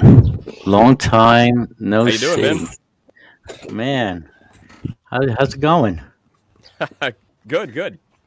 I see we uh we both lost the hair there. You know, Um, he looks like Idol Smasher a little bit now. Uh, When you came in with the beard yesterday, I was like, for a minute, I just looked. I was like, "Is that Idol Smasher?" It's like, no, it's Nate. Yes. He's gonna Yeah. hit me. I'm just playing. Oh. Can uh, can I follow up with my question from earlier? Oh, I hope you're doing well. By the way, you know. I am, I am. I Hope, hope you you're too. well. Nate is not Yeah, a I am. Calvinist. um, who created Satan? God. Okay, so if it's Satan's pride that caused the rebellion, was it not God that put that pride in Satan? I'd say no. God gave Satan a plan box, uh, uh, uh, sandbox of his soul for Satan to do whatever he want with it, and two thirds of the angels are still doing just fine, but Satan and a third of the angels took that sandbox and pooped in it. No, but okay, but but God provided the sandbox, right? Sure. So was it I where did the pride come from? Where did the potential for Satan to um fall come from? If not from God, if God is the creator of everything. From within himself. That's like saying, like, how did you get drunk and like kill three people? Like, is Chevy to blame? no, Chevy built the that- car. that- you drove the car. That Uh, would you put it know, on a wheel the- of good and evil, not on two opposite poles, which would make, um, in, in my way of, I was about to say before, is uh, the creator of this world, God, whatever you want to call it, is this is all in his mind. It's schizophrenic, and Satan is its main opposer in his own worldview, and we are the product of that. We are the swirl and mix and mash of all that, because we can see it like a. Why would why would a, a God create something from an inferior product to make inferior, inferior material to make an inferior product, and here we are, looking for the true one light. And if the I, I think some way the creator of this world is a light bringer, not the, not the light itself. Where I would say no, uh, yeah, it's hard to say the bringer or bearer. Where Jesus Christ or any of these messengers that come in, Buddha or any a bum on the street that, that's trying to spew out the truth and the way of living to what to stay here on this on this beautiful earth that that's God made. No, to get out of this place, to get back to the true one light. So where is the light? Who stole it? Who took it? Why? is this happening in a weird way? That's how I'm, that's how I'm picturing it. I'm, I'm see what I'm saying? For one to sin, there has to be a potential to sin. I want to know where that potential came from, the knowledge of that comes from. If not, it, has to be another God. If not, it has to be from the one God, uh, having the potential of good and evil. I mean, if God created everything, you have to you have to admit that Satan's pride and everything, the ability to do so, comes from that God. Otherwise, Satan created it. Therefore, Satan can create something that God cannot. That's my way of thinking about it. Yeah, I mean, you could say that. Like someone was talking about, you know, did Jesus have to create everything um, yesterday or the other day? Because the, they were trying to like, you know, bend it in a way I think is taking liberties, talking of poetic licensing, and saying, well, you know, can I create, um, you know, can I create a story in a book? Therefore, if if God gave me a sandbox, yet I created it, all roads lead back to to God So either he's responsible because he gave me the ability to write the story, or if I wrote the story and God's just like, you know, here's your brain, do what you want, and I created something, therefore I created something God did not, therefore I'm God. That's grossly misinterpreting that. Like things that exist, things that are sustained, not like I, I would never extrapolate that to like poetry or sin or evil thoughts or deeds. I would I would keep that in the context of natural, physical, created beings, created things. Um, like this drywall, God didn't technically, you know, create this drywall. M- man created the drywall, but God created man. So, like by virtue, you could say God created the drywall. But I think Well, if God, God- wasn't sustaining God, God created the materials. Well, God is God is the God made it. drywall. That's the thing. God is everything. God is the drywall. Right, right. That, that you're making my point. Right, So like going yeah. back to like atoms and molecules and the chemical compounds. I'm not a drywall person, but like all the stuff that like you know this drywall, the things in this drywall existed in the cosmos billions of years ago. So we've taken it and tortured it into like this nasty cheap drywall. Um, but if God was not sustaining this, that drywall piece would not exist. But when we talk yeah. to you know sin and evil and like metaphysical, not molecules and atoms type stuff, um, like thoughts, I I wouldn't hold God, and neither does the text that says Jesus sustains all things, accountable for thoughts and non tangibles.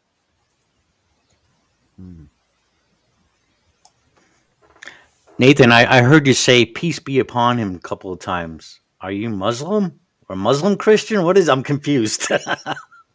no, it's it, that started. I did that back in Google Plus. I no one's ever called me on it. I kind of do it as like a I don't know a, a little I don't know me being a little jerk or something because often when we talk to Muslims, they will say peace be upon you after every breath. Sometimes they'll be like peace be upon you, peace be upon you, and Jesus, peace be upon you, peace be upon you, brother, brother. And it's all like nice and peace be upon you until you really disagree. Then it becomes very not peaceful. So I just, I just somewhere in my mind, I, I think I heard that so many times that when I'm talking about something I don't necessarily agree with, I'll just throw out a peace be upon you, like a flying spaghetti monster, you know, peace be upon him. Mhm. Maybe it's a homage.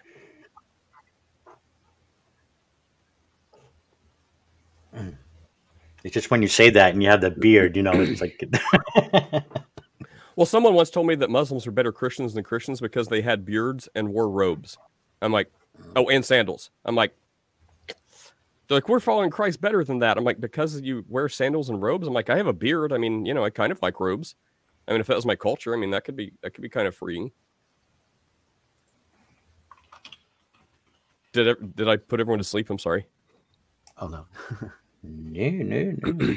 I was gonna say before is like Yahweh is the light bringer, but where do you get that light from? Because we are still shrouded in darkness half the time. Where Jesus is the light bearer, showing you the way to the light, eternal light, no darkness. That's kind of like what I was trying to say before. Okay, well, there's a couple things. Uh, yeah, I remember that. Um, I was actually looking that up. Um, so I don't know where you're going with this, but I mean, you know, John 1, 4, and 5. Um, I haven't pre read this. It may be John 1 and 5. Oh, this is out of my head. I didn't get it from anything. Okay. Just, you know, well, from everything, I guess. Well, yeah, but I think the Bible speaks to something you may be walking down this path. Um, the message that we have heard from him and declare to you, God is light. In him there is no darkness at all. Is no darkness at all. And then John 1, 4, and 4, it says, In him was the life, and that light, uh, life was the light of all mankind. The light shines in the darkness, and the darkness does not overcome it. Um, so, I mean, th- this really highlights that Jesus is the source of light. He he is not doesn't just have a lot of mm-hmm. light or have a big flashlight. He he is the light. Right. Yeah. The, the, the way to it is like almost. Well, the- he is it. Not just the way to it. He he Is, is, is it. the beam that comes from it. That's the. That's the. That's the way. No, no, he's saying, and I agree that God is the light. He is the information. You- Are- It's, Are you it's not talking he's about taking Yahweh God or El God? Because uh, in a weird way, I Yahweh. see it. it Yah, okay, I see the Yahweh, a creator God of this world. In a weird way, kind of wants to trap you here to keep you here. Or else, why would why would there be a messenger to bring you out of this place? And why does he want to keep us trapped here? Just give him power, because that's What what, man is. As as above is below, power, corruption. Man strives for power through through vanity and and will do what it can to get there. Just as its God is it, it represents itself. Even in biblical text, where it always gives credence as allowances to the prodigal son or the one that's that that that taken from the other is always forgiven. It, it seems to be like a like I said, a schizophrenic excuse for itself, like somebody sitting there in a, in a chair trying to explain itself as as good. Uh, I, I just see this as a separation. I don't, I don't see the one true light as the actual uh, light that created this world. It may an allowance to do so for some reason or purpose. Maybe for us to go through, like like you said earlier, a lot of people say a test to test our own uh, uh, uh, souls, if you will, to see where they lie and to see if they're going to be trapped here in the continuation of existence that that seems to be. Um, I, it's yeah, I'm still you know in process of it all, thinking. Yeah, I mean, for for what you just said, I'd say, well, I mean, if you have your own view, that's fine. But as far as as far as the Bible, like the Bible, I mean, just totally Mhm. disagrees with that. Um, Oh so yeah, but guess- again, I guess we again, all the disagree. messages that get are coming in from everywhere and everything, and even from an inspiration from a, an outside source that can be the light is going to be misinterpreted and written down through man's own hands, except for the you know the the finger that wrote on those tablets, the, the obvious uh, uh, objectionable uh, uh, rules for lot sustaining life, you know, murder and and it, for continuance, continuance for this world.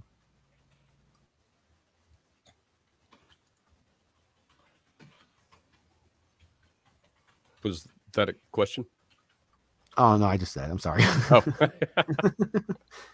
as far as as far as it seems like King- God wants to trap you here, I'd say, I mean, God's doing a bad job if his goal is to trap us here. Like in a hundred years, you and everyone you know and love is all going to be dead.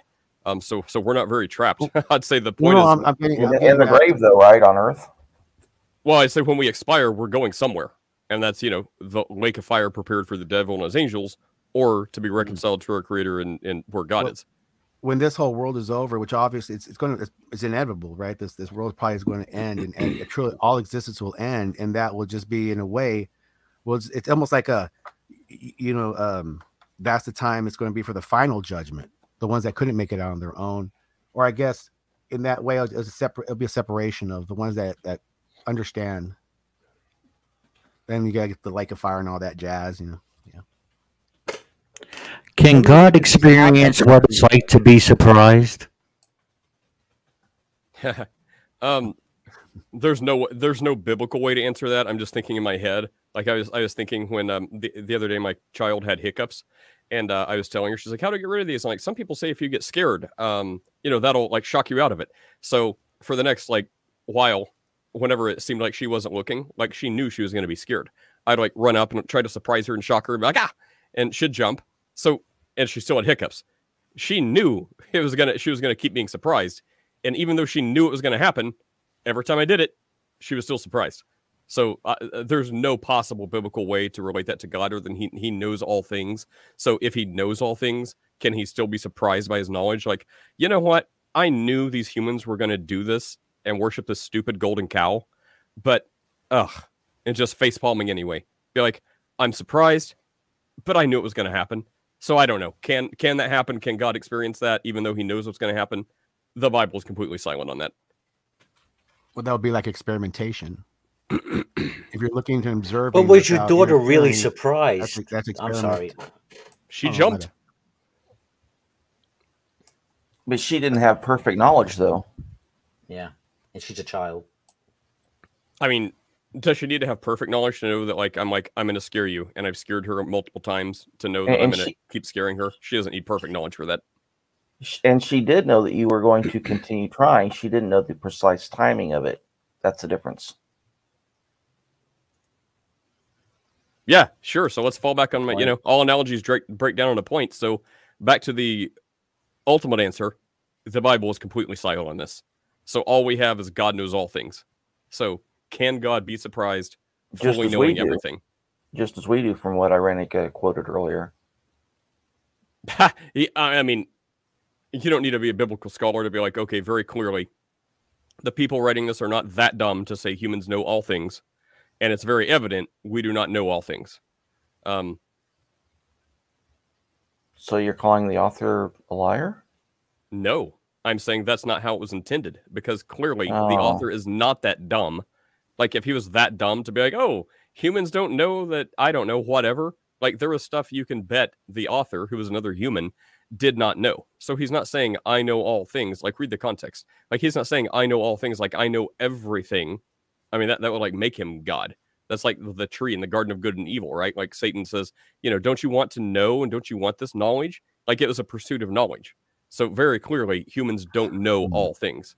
It, it you know in one way if it's a pursuit of knowledge why why limit it to one book that's written by certain men at a certain time when if god or this god is everything then why not look at everything? If you look at pretty much religions around the world you're going to see certain uh, messages that are going to come out as universal you know uh, as far as what, what it means. It's, it's- so i look at try to look at everything and then pick out the ones that seem to have the same patterns uh good or bad and you'll you'll see the, the total differences between the light and the dark and and um that's that's what i see it's, it's everything it's not just one book Well, as far as one book, though, I mean, sometimes less is more. So, I mean, if, if someone's quest is to know all things, even tons of incorrect information, um, I mean, you know, there's far more. I mean, think about that. There's, I would want to think before I make an absolute statement, but it seems on its face there is a lot more incorrect information than correct information. So, someone knows like an, an absolute fact, like everyone around agrees, and the fact is actually true. Everyone knows this fact. But then lots of other people have different theories about this fact. Well, only only you know the right theory is going to coincide with the correct fact so there may be 10 theories nine of them wrong so there's going to be a lot more incorrect information i want to say universally than correct information because what we know and agree and is actually correct and true just pick any mundane thing um, that we all know is true like know that we know that we know testable demonstratable repeatable um, there's going to be lots of incorrect information around that fact and only certain things certain information is going to be true about that fact all the other stuff is incorrect. So uh, when we talk about one book, I mean, you know, the things that under the Christian paradigm, the things that you need to be on God's good side, cool with God, you can fit on a post-it note. Death, bur- burial, resurrection of Jesus, repent, stop doing what you already know is wrong and should already stop doing anyway, and follow Jesus. Pray to him, ask him to make you born again, give you eternal life, and you will have it. You can put that on a stick-it note. And It's and that's follow- uh, yeah but you can also say follow the light and that's gonna you're, you're gonna spread it across all different types of books there well, if you say follow the light, I guarantee you're going to end What up is cult drinking Kool-Aid real fast. Well, you yeah, but you could do that to, with anything. If you you can manipulate people like crazy all day long if you want, then we could say we could argue that the Bible itself is just a way to control the people. And I could also say that since you were indoctrinated from youth, probably from birth, and into the house of this, then it's already set as a stone in your in your mind that you can't get away from. I mean, and that's could- why, I, yeah, it's um, Well, I mean, you can argue that. Um, I wanted to address the thing you said before the last point you made about the indoctrination. You said something right before that. oh, I I can't remember what I said. I'm sorry. Are the voices Um, in your head moving too quick? I, I I forgot what you said. Maybe I should watch a replay. But the thing I really wanted to address, I, I yeah, I might have to. Yeah, yeah. The voices in my head, uh, they do move a little fast sometimes.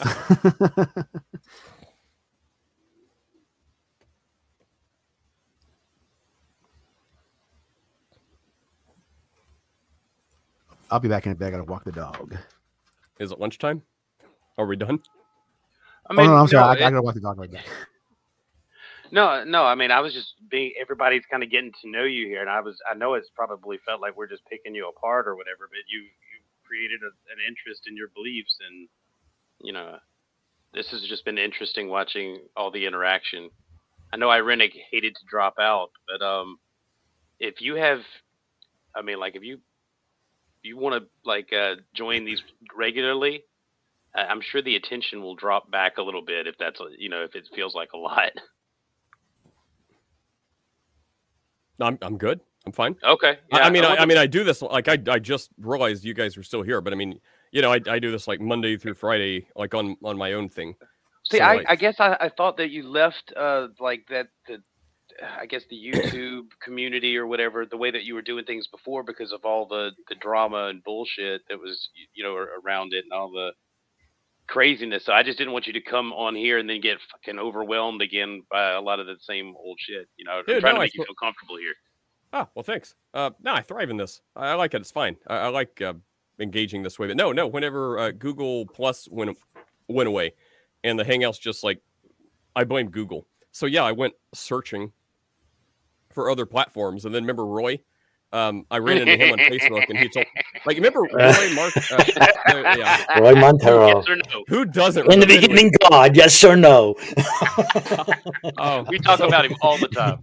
oh well uh, yeah so so roy lou marcus uh, jimmy uh, ventura um xbox remember xbox X Fiend or Yes. Xbox Fiend or whatever. Oh, he's still Um, around. He's do- he's doing hangs with Simos now. Yeah, uh, Yeah. Skylar Fiction. Um, even Tim. Tim, what was his name? Tim, Atheist Tim, read a script, Atheist questions off his computer screen. I don't. You guys remember know Tim, right? Everyone knows Tim. Wait, What, what was his last name? Tim? him. Tim. Yeah, he's like the, the high priest of atheism on Google Plus. Crap. Tim, Really? Are you sure it's Tim? absolutely. Tim. Oh, okay. I'm gonna have to get back to you. He's not Tim. talking about McCrae. No, because that's Steve McCrae. Yeah, I don't know. Who who would have what Tim? Tim. Oh, Yeah. okay. Hang on. Okay, Uh, that's uh, just It's your not ringing a bell for on, me either. Let me let me say Tim my thing, then I'll, I'll then I'll Okay, find it, and I'll I'll I'll find the guy. But it, it's Tim. You'll know it when I say it. Anyways, but all those guys uh, are on Clubhouse. Um, not so much anymore, but you know, Lou's still around a lot. No, Tom not Tom. Rabbit? Not Tom Rabbit. Oh, Um, No, not Tom. yeah. Times later. That guy didn't like what was said on my podcast one time, so uh, he got all of his little troll farmers to report my channel. And Clubhouse is such a hippie POS platform without investigating anything. They just like banned it. Fortunately, there was a good moral atheist without the belief in a god or gods who was like, "That's crap. That's not right." So they uh, hurry and rejoin my ch- or re resurrected my channel before um, anyone else could grab it and handed it over to me. So I'm like, I appreciate that. See, there are some good moral people, like which, which by the way, Mhm. Christianity is not ultimately a moralizing religion. So can you be good without God? By secular standards, sure, you can do good stuff like that. That was a good act. I was happy. I appreciate that. Um, but ultimately, it's about dead versus alive, and then morality will follow. So if you're already a moral person, maybe not a lot's going to change. If you're a bloodthirsty maniac, you'll probably notice some differences. Um, yeah, let me let me talk about. Anyway, so yeah, I ended up on Clubhouse because that's where they all were, um, and I, I I've been there for like over a year, and they always change Mhm. things. They have technical glitches. They don't have a web browser. You can't use it on web. You have to use it. on by the way, Nate, I'm I'm and- I'm still doing the discussions here on my channel as well. So please Really? sub, come on by. Yeah, sure. Yeah. all right, let, can you put a me- link in the uh, Not just religious issues. We do, you know, politics, current events. all Brojo? Can you put a link in the? Uh, Can you put a link in the? Because I want uh, anybody watching now to be able to link to your channel. Tim Brooks. All right. Tim Okay. Brooks. Thanks. It doesn't even ring a bell, man. It doesn't. Yeah. I I don't swear to know God, why. I No one knows even- Tim Brooks. no. He is like the very first guy I met on Google Plus, and he was like a militant anti-theist. And he later we learned he just had like a list of like 20 cre- questions for Christians. So anyone that come in, he'd just like, oh. Anyways, can't believe you guys don't know him.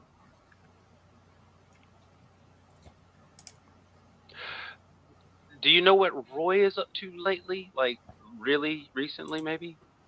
Um, I know he. I haven't talked to him in months. I know he did hang out a lot um, in Clubhouse in the beginning days, um, but then he was he was Can focusing on. him? Yeah, I think so. I think he's still in Google. I think he's still in Google Chat. You Oh, can probably if type his name and reach out. Yeah, I've got to. I would love to invite him. I haven't seen him. In so Oh, long. yes, I would love to yes. invite him if for a one-on-one. I just want to catch up with dude because it has been so goddamn long.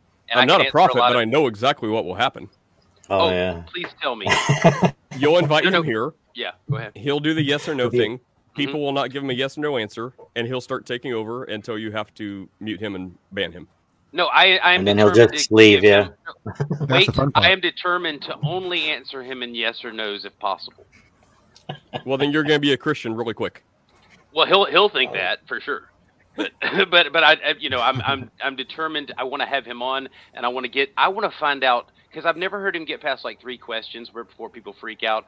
I want to find out exactly where he's going all the way to the end of his script so I can write it down. I mean, I don't think uh, in years, I don't think I've ever heard it get past the third question either. But I have a feeling if you answer his, I forgot what they were, but if you answer his through three questions, um, you're you're basically going to admit there's a God without a God, and then he'll probably say something like, "All right, believe Jesus, repent, you're a Christian now."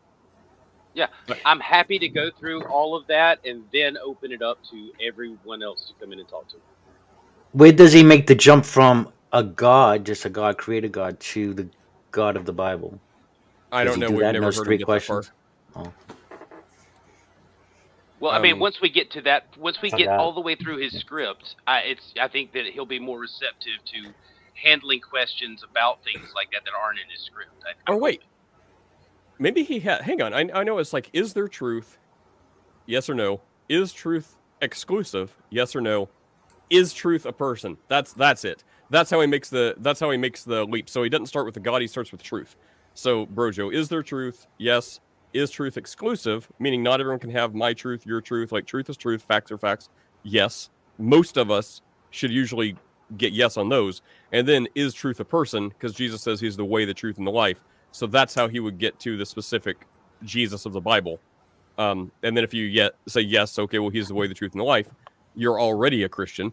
And if you're not already a Christian who doesn't believe that, Mm. you're gonna say no. So, so to Oh, but I thought he, I thought he started with in the beginning, God, yes or no. Oh, oh yeah, he I did that too. what he Th- There's started. been some different iterations of Roy. Maybe you do need to send him a message and get him on here. Yeah. I I, I don't remember. All right.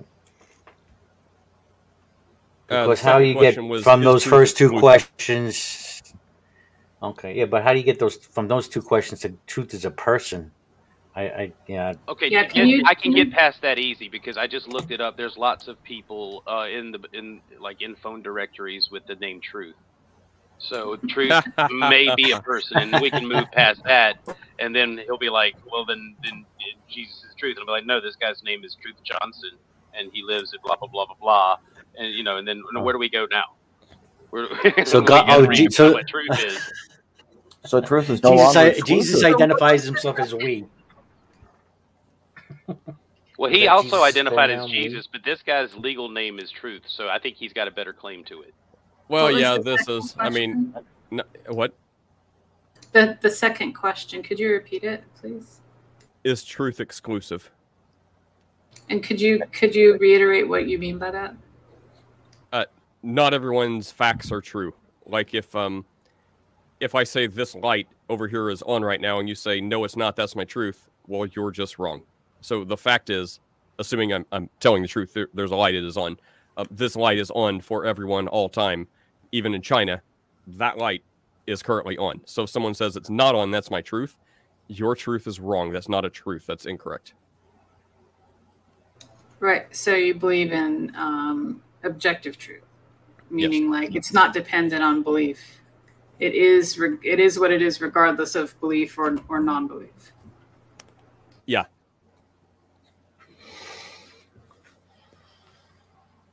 If a tree mean, falls in the forest, it still of- makes a sound. And that, yeah, that's kind of uh, those aren't hard to get past. Like he he can get most people through that, but when you get when Roy gets to that trying to assign truth as a person and that person being Jesus because that is a nickname that Jesus has given gave himself. I am the, the way, the truth, the life. I mean, he could be called the way. He could be, you know, if there's someone in there called the way. I mean, by the same token, if if, if someone there else someone else has claimed to be the way, would they not be the way? Well, if they Yeah. actually are the way, but then that's where we dispute and say, well, well, no, that is incorrect because they are not the way. I mean, if we're Yep. colloquially saying the way is eternal life or whatever. I'm just saying I don't know that there's any way like you like you said in the beginning, and I give you this. You said uh, it's faith based. A lot of it's faith based, and I guess that's the, the problem is I just don't. I can't control what I believe, but I know that I've lost faith in the accuracy and and the like the, the Bible being the truth because it's been handled by men. If nothing else, that it's been almost entirely handled by men. And so then I'm I'm forced to believe that each of these individual writers were inspired by the same God to the same end, even though there's clear changes in the personality of the God throughout and the way that he treats certain situations. And Well, a I lot think of the, that's- go ahead. Sorry. Well, I think that's an unnecessary hangup you have because I mean, it wouldn't matter. Like in theory, if the devil himself, who hates God and hates Jesus and hates it all, and wants to lead as many people astray as possible, if he wrote the book, and for whatever reason he was trying to do evil, but God used it for good, and he actually Mhm. wrote down correct information. So I mean, if the devil wrote, "Pray to Jesus." Ask him to be born again, make you, you know, give you eternal life. Even if the, the Satan who hates this guy and wants to give incorrect information, if he wrote that correct, well then if it's true, it's true. And so it's not determinant on if you believe these people. Okay. It's well, look at the writing. So they say Okay. direct your attention, direct your prayers to Jesus. So you can leave you can leave the writings of men, pray directly to God and see what happens. If absolutely nothing changes, then you know maybe you have a better reason to oppose Christianity. If you start seeing something change, maybe these words on paper from men are true and they are pointing you directly to God. So now it's between you and God, not you and ancient people writing stuff. All right. Well, let, Hillary's, are you there? Yeah. Can I can I get you to do me a favor real quick because you're so much more concise with this. Can you help me explain uh, what Marcion, how Marcion rationalized this with the demiurge or the Yaldabaoth, and like the idea of that as a creator? Because you, you seem to be really good at this. You've read a lot more recently than I have. Mine's over 20 years ago. Okay, and I know that Halsey and, and PJ and probably Brojo too have some information on this because we've all talked about it a little bit. But like the idea of the creator being a, not this just God, but sort of an not an accident either, but but like a like a result of a of the contemplation of good and evil, like that's created from the, from the mind, right? Like in a, in a nutshell. And this thing is personified as Yaldabaoth, right? It's this. Uh, it, it's confined to matter in some in some fashion. They say that like you know, in the Gnostics, I guess, believe that Sophia gave birth to this. You know, wisdom gave birth to this, and then it was confined to matter. But anyway, this thing believes believes itself to be the only God and has the ability, a divine spark, the ability to create. But the, it has a certain group of people, I guess you would say, uh, that you know believe that it's God. It would be the Hebrews, right? But basically, it's the demiurge, just like the evil creator. Have, have you heard anything about this before? Well, yeah, but I mean, I would say, I, I mean, I would put him like maybe quasi adjacent to the Gnostics. I, I mean, first of all, they came much later. So if we're talking about the first century Christianity and what you have, you know, many accounts, many witnesses, many people saying the exact same thing. I mean, popularity doesn't make it true, but I mean that that's the crux. Like people during who were alive during the times of Jesus and how they practiced, how they understood their faith and their beliefs. Then you've got this guy that comes on a century later in the next century and tries to I mean, teach he, people, tries to pe- he, have new interpretations and his writings stuff. were earlier. He wrote the first uh, like New Testament. He was alive in the second century. Okay, no, no, he was he was just right after Paul, I believe. Um, I think history disagrees with you. You could be right, but I, I know he wrote the first version of the, the New Testament. And it was no, Marcion is second century.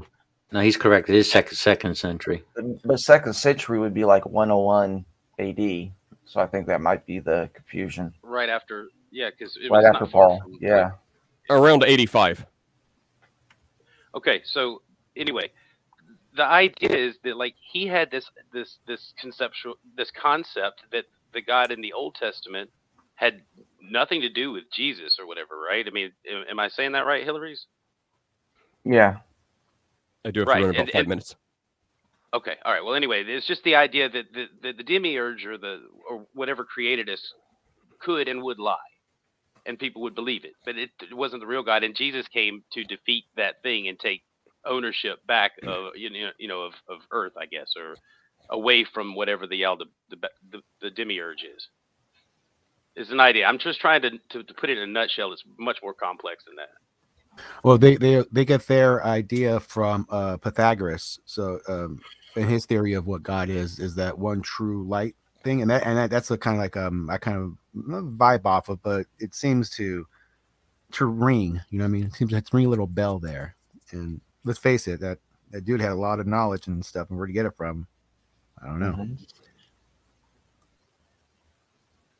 Well, I know you said you had to go, but like I, I would like to, to pick this up uh, soon. I, uh, are you available sometime this week? Maybe just hit me a hit me up in, in a message. Maybe we can have another one of these.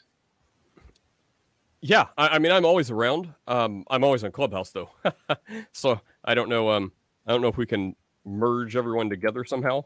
But I mean, that should that's... be able to stream to both. Oh yeah, I may need to talk yeah. to you about the Streamyard thing. Well, I, I, know I can't. Talk to Brojo about the Streamyard thing. He's like the the, the master. The master of Streamyard. Yeah, do, I like Streamyard a lot. It's very user friendly.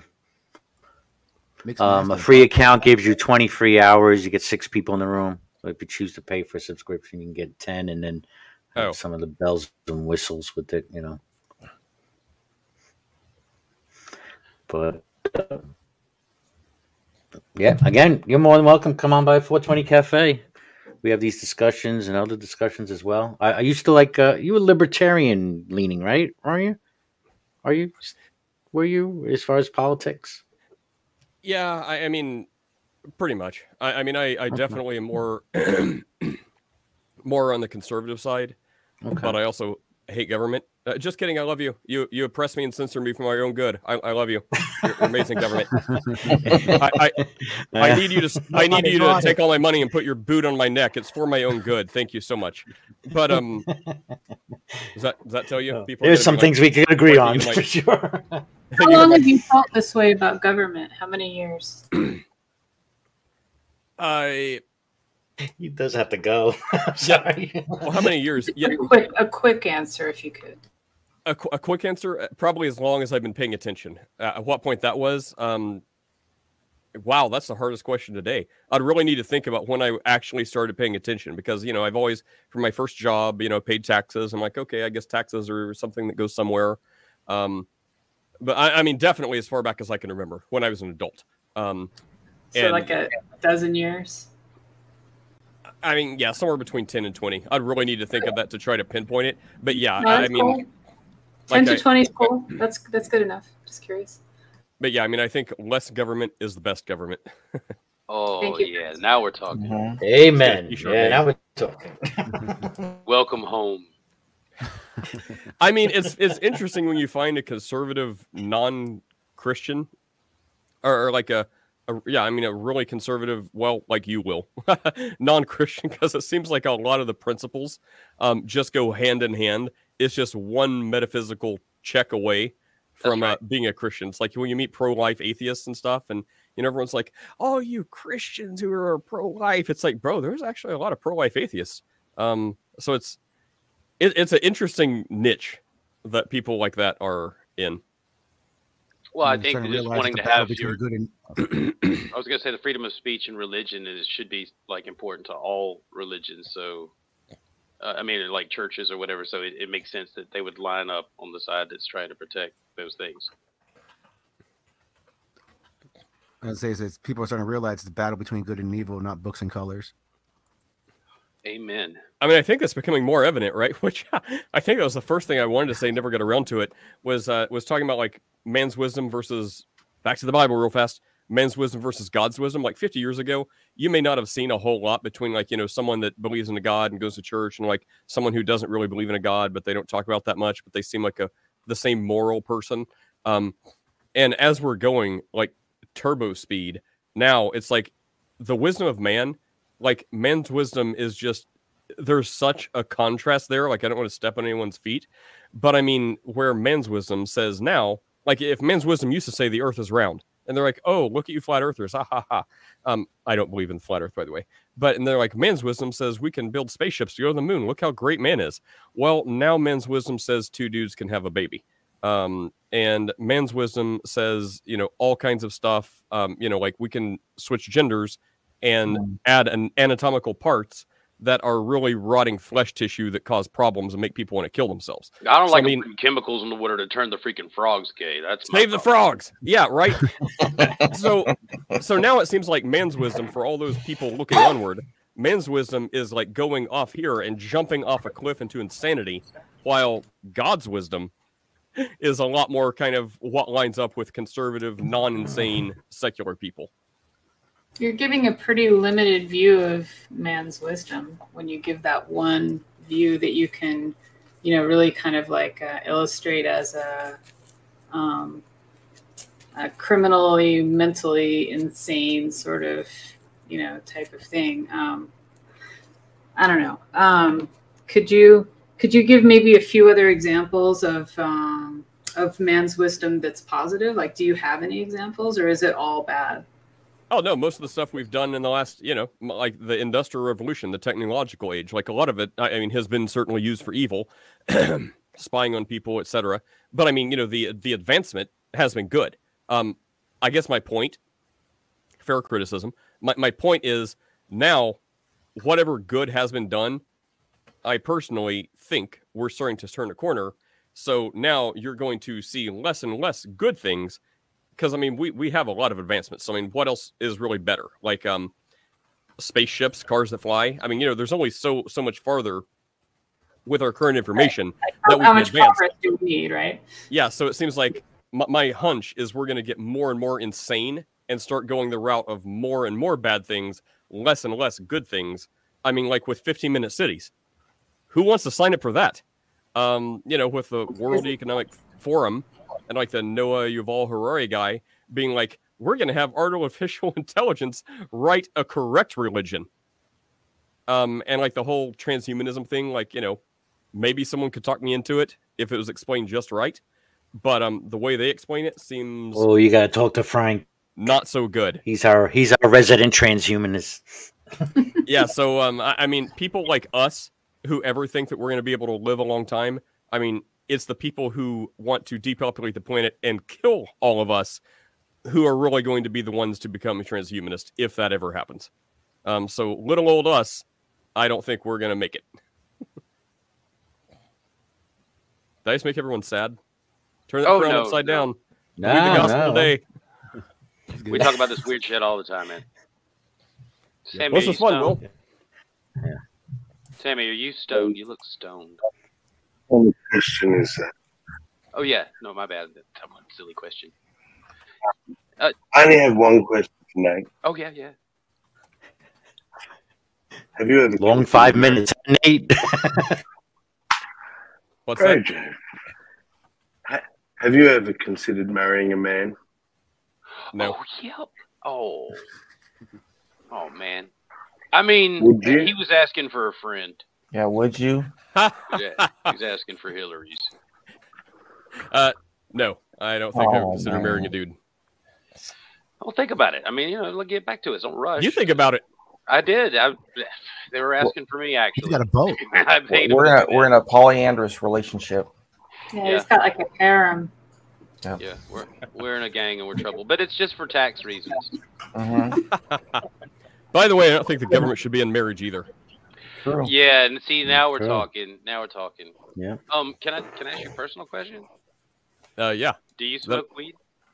Uh, no, I used to. I remember you did. What what happened there? Go I- ahead. I you grew up. You grew up, right? Well, I, I, I ended up, you know, smoking like it. I, I just smoked so much that it, it either lost its effect or I started getting all like paranoid and stuff. And I kept trying to get like indica heavy stuff, um, to prevent that, just to chill and just watch TV and stuff. Um, but I mean, at a point, like it just, I, I had more like, you know, paranoid paranoid times than not. I'm like, what the heck am I doing this? Like, I, I did this to like be all chill and relaxed, and I get the most chill, relaxed stuff I'm supposed to find, and it's making me think like, you know, um, I was like, oh my gosh, like what's happening? I feel weird. I feel anxious. I'm like, ah. So um, no, I, I'm just like, That's I don't need this anymore. You I'm like, it it's out. having, the, it's doing the opposite of what it's supposed to do. So You I'm you out. uh you still married? Oh, okay. Yep. All right. Good good deal, man. Good deal. You Kids smoke yourself good? sensible. Sorry. maybe, maybe it's like the how they used to do insane people, right? If they're crazy, what would make a crazy, per, uh, sane person crazy would make a crazy person sane. right. Mm. I don't like the science behind that. Yeah, it doesn't work that way. It's because you haven't been uh, shocked sufficiently yet. I think you're mistaken about that assumption.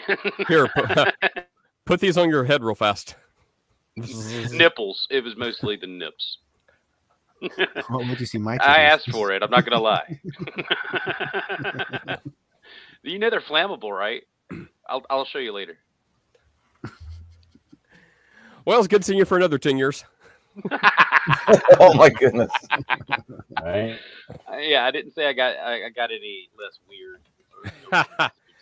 But yeah, if you're uh, you're ever bored and looking for uh, crazy topics, check out that link there. Um, you you can peruse the topics. We we talk about mostly religion, but then uh, all kinds of other crazy crap. Which link? askachristian.podbean.com. Oh, on your your okay, all right, there we go. You got a nice little plug in there. It's a little self promotion Oh, I after like everyone's it. like gone away.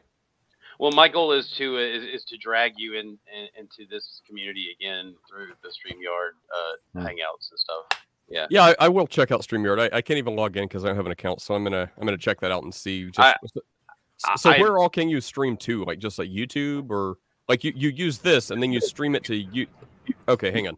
So There's so a list Right. of sources that you can. It's stream um, you sign in with you can sign in with Google. Like if you have a Google account, Gmail account, you sign in with Gmail, and if you've got a YouTube, then you you sign in with the same account that you want to um, stream to for your YouTube, and then you go in YouTube and and um, and like you have to tweak something there to make them communicate. And I think Like the- It, it it doesn't take long, and you can stream it to multiple sources at the same time, if I'm not mistaken. Right. Yep. is like Rumble or BitChute one in case YouTube bans us? For when YouTube bans us. I, am pretty us? sure Rumble is. I, I don't know about BitChute. I had to check that out, but I think Rumble is. Didn't know BitChute was still a thing. Seems like Rumble is uh, definitely gaining traction. I, I stream everything to, to, or I put everything on YouTube and then it automatically takes it to Rumble and BitChute. And whenever I talk about like Jesus stuff, Rumble does better. Whenever I talk about conspiracy stuff, BitChute goes crazy. like, know your audience. Yeah. All right, it's good to see you guys again, All right, brother. and good to meet the All new right, ones. Nate. Right on, man. Enjoy I'll the day, man. I'll hit you up in chat. We'll see if we can set up another one of these. Yeah, happy Father's Day for whoever's fathers. I'll back Yes, at you, to you. Happy Oh, Father's Day. man. Yeah, happy Father's All right. Day, PJ. Take care, guys. Oh, look at Sammy. Sammy. Oh, come on. Oh my goodness. Thanks, Nate. Take care, man. That's Satan. That was Satan. That was the devil. You can tell by the pointy ears. The devil made me do it. Doesn't it look like The devil Nate needed the last word. Does- Doesn't it look like like Nate has become much more an intimidating uh, man than when like he was like ten years ago? He's like a little boy almost. You know, he had the little little hat on It's all the the, time, and it just. I had the now he news looks- cap hat and the glasses, right? Sometimes. Yeah, he had the Nah, cap yeah. and the glasses. Yeah. Yeah, Yeah. It- it- like Skylar fiction, sort of, but not exactly. Not that was actually a bad comparison. But anyway, and now he looks like he's ready to to raid a coastal village and, and rape and pillage. You know what I'm saying? He just. oh, Sammy, what in the good God? do I've you seen think his theology gonna change much in years, though. Do you think that look is the result of a long-term, sort of ongoing um, anger, like at the world or I don't think so. I didn't. I didn't sense that. He's a he's a really laid back guy as long as I've known him. Okay. I mean, he tolerated You Irenic said for he a was long time. intimidating. But he No, was I meant it- What? Oh, sorry. Maybe I misheard you. I, I guess I'm just saying that he he used to not he, he used to not seem as as masculine. I guess. How about that? Is that- Oh, okay. He, he he seems harder now. It could be the tattoos and the shaved head and all, but like, you know, he looks like he he, he might he might club you and, and throw you in the trunk of a car if you piss him off. So I'm just saying. Got it. Yeah, so don't piss him off. I'm just I'm warning you. You don't want to. That guy. You don't. You saw his beard, right? Don't, don't mess with that guy. Guys with beards like that are news. Yeah, it was it was good catching up though. Watch out for us bald guys. Collective some kind. You've got better things to focus your testosterone on. Yeah, well, that was Uh. that was fun. We've been going for over two hours. Yeah, that was fun. I'm probably going to go ahead and sh- no, I am definitely going to go ahead and shut it down now because my dogs are acting stupid. It might be time for a shit. But anyway, um, I really appreciate everybody joining in and um, you know, talking to Nate and making him feel all welcome, especially in the side chat. You guys were very welcoming in the side chat. So thanks for that. Yeah, I'm looking forward to speaking with him again, and I want to push back on him. or Something. oh yeah, that's gonna happen.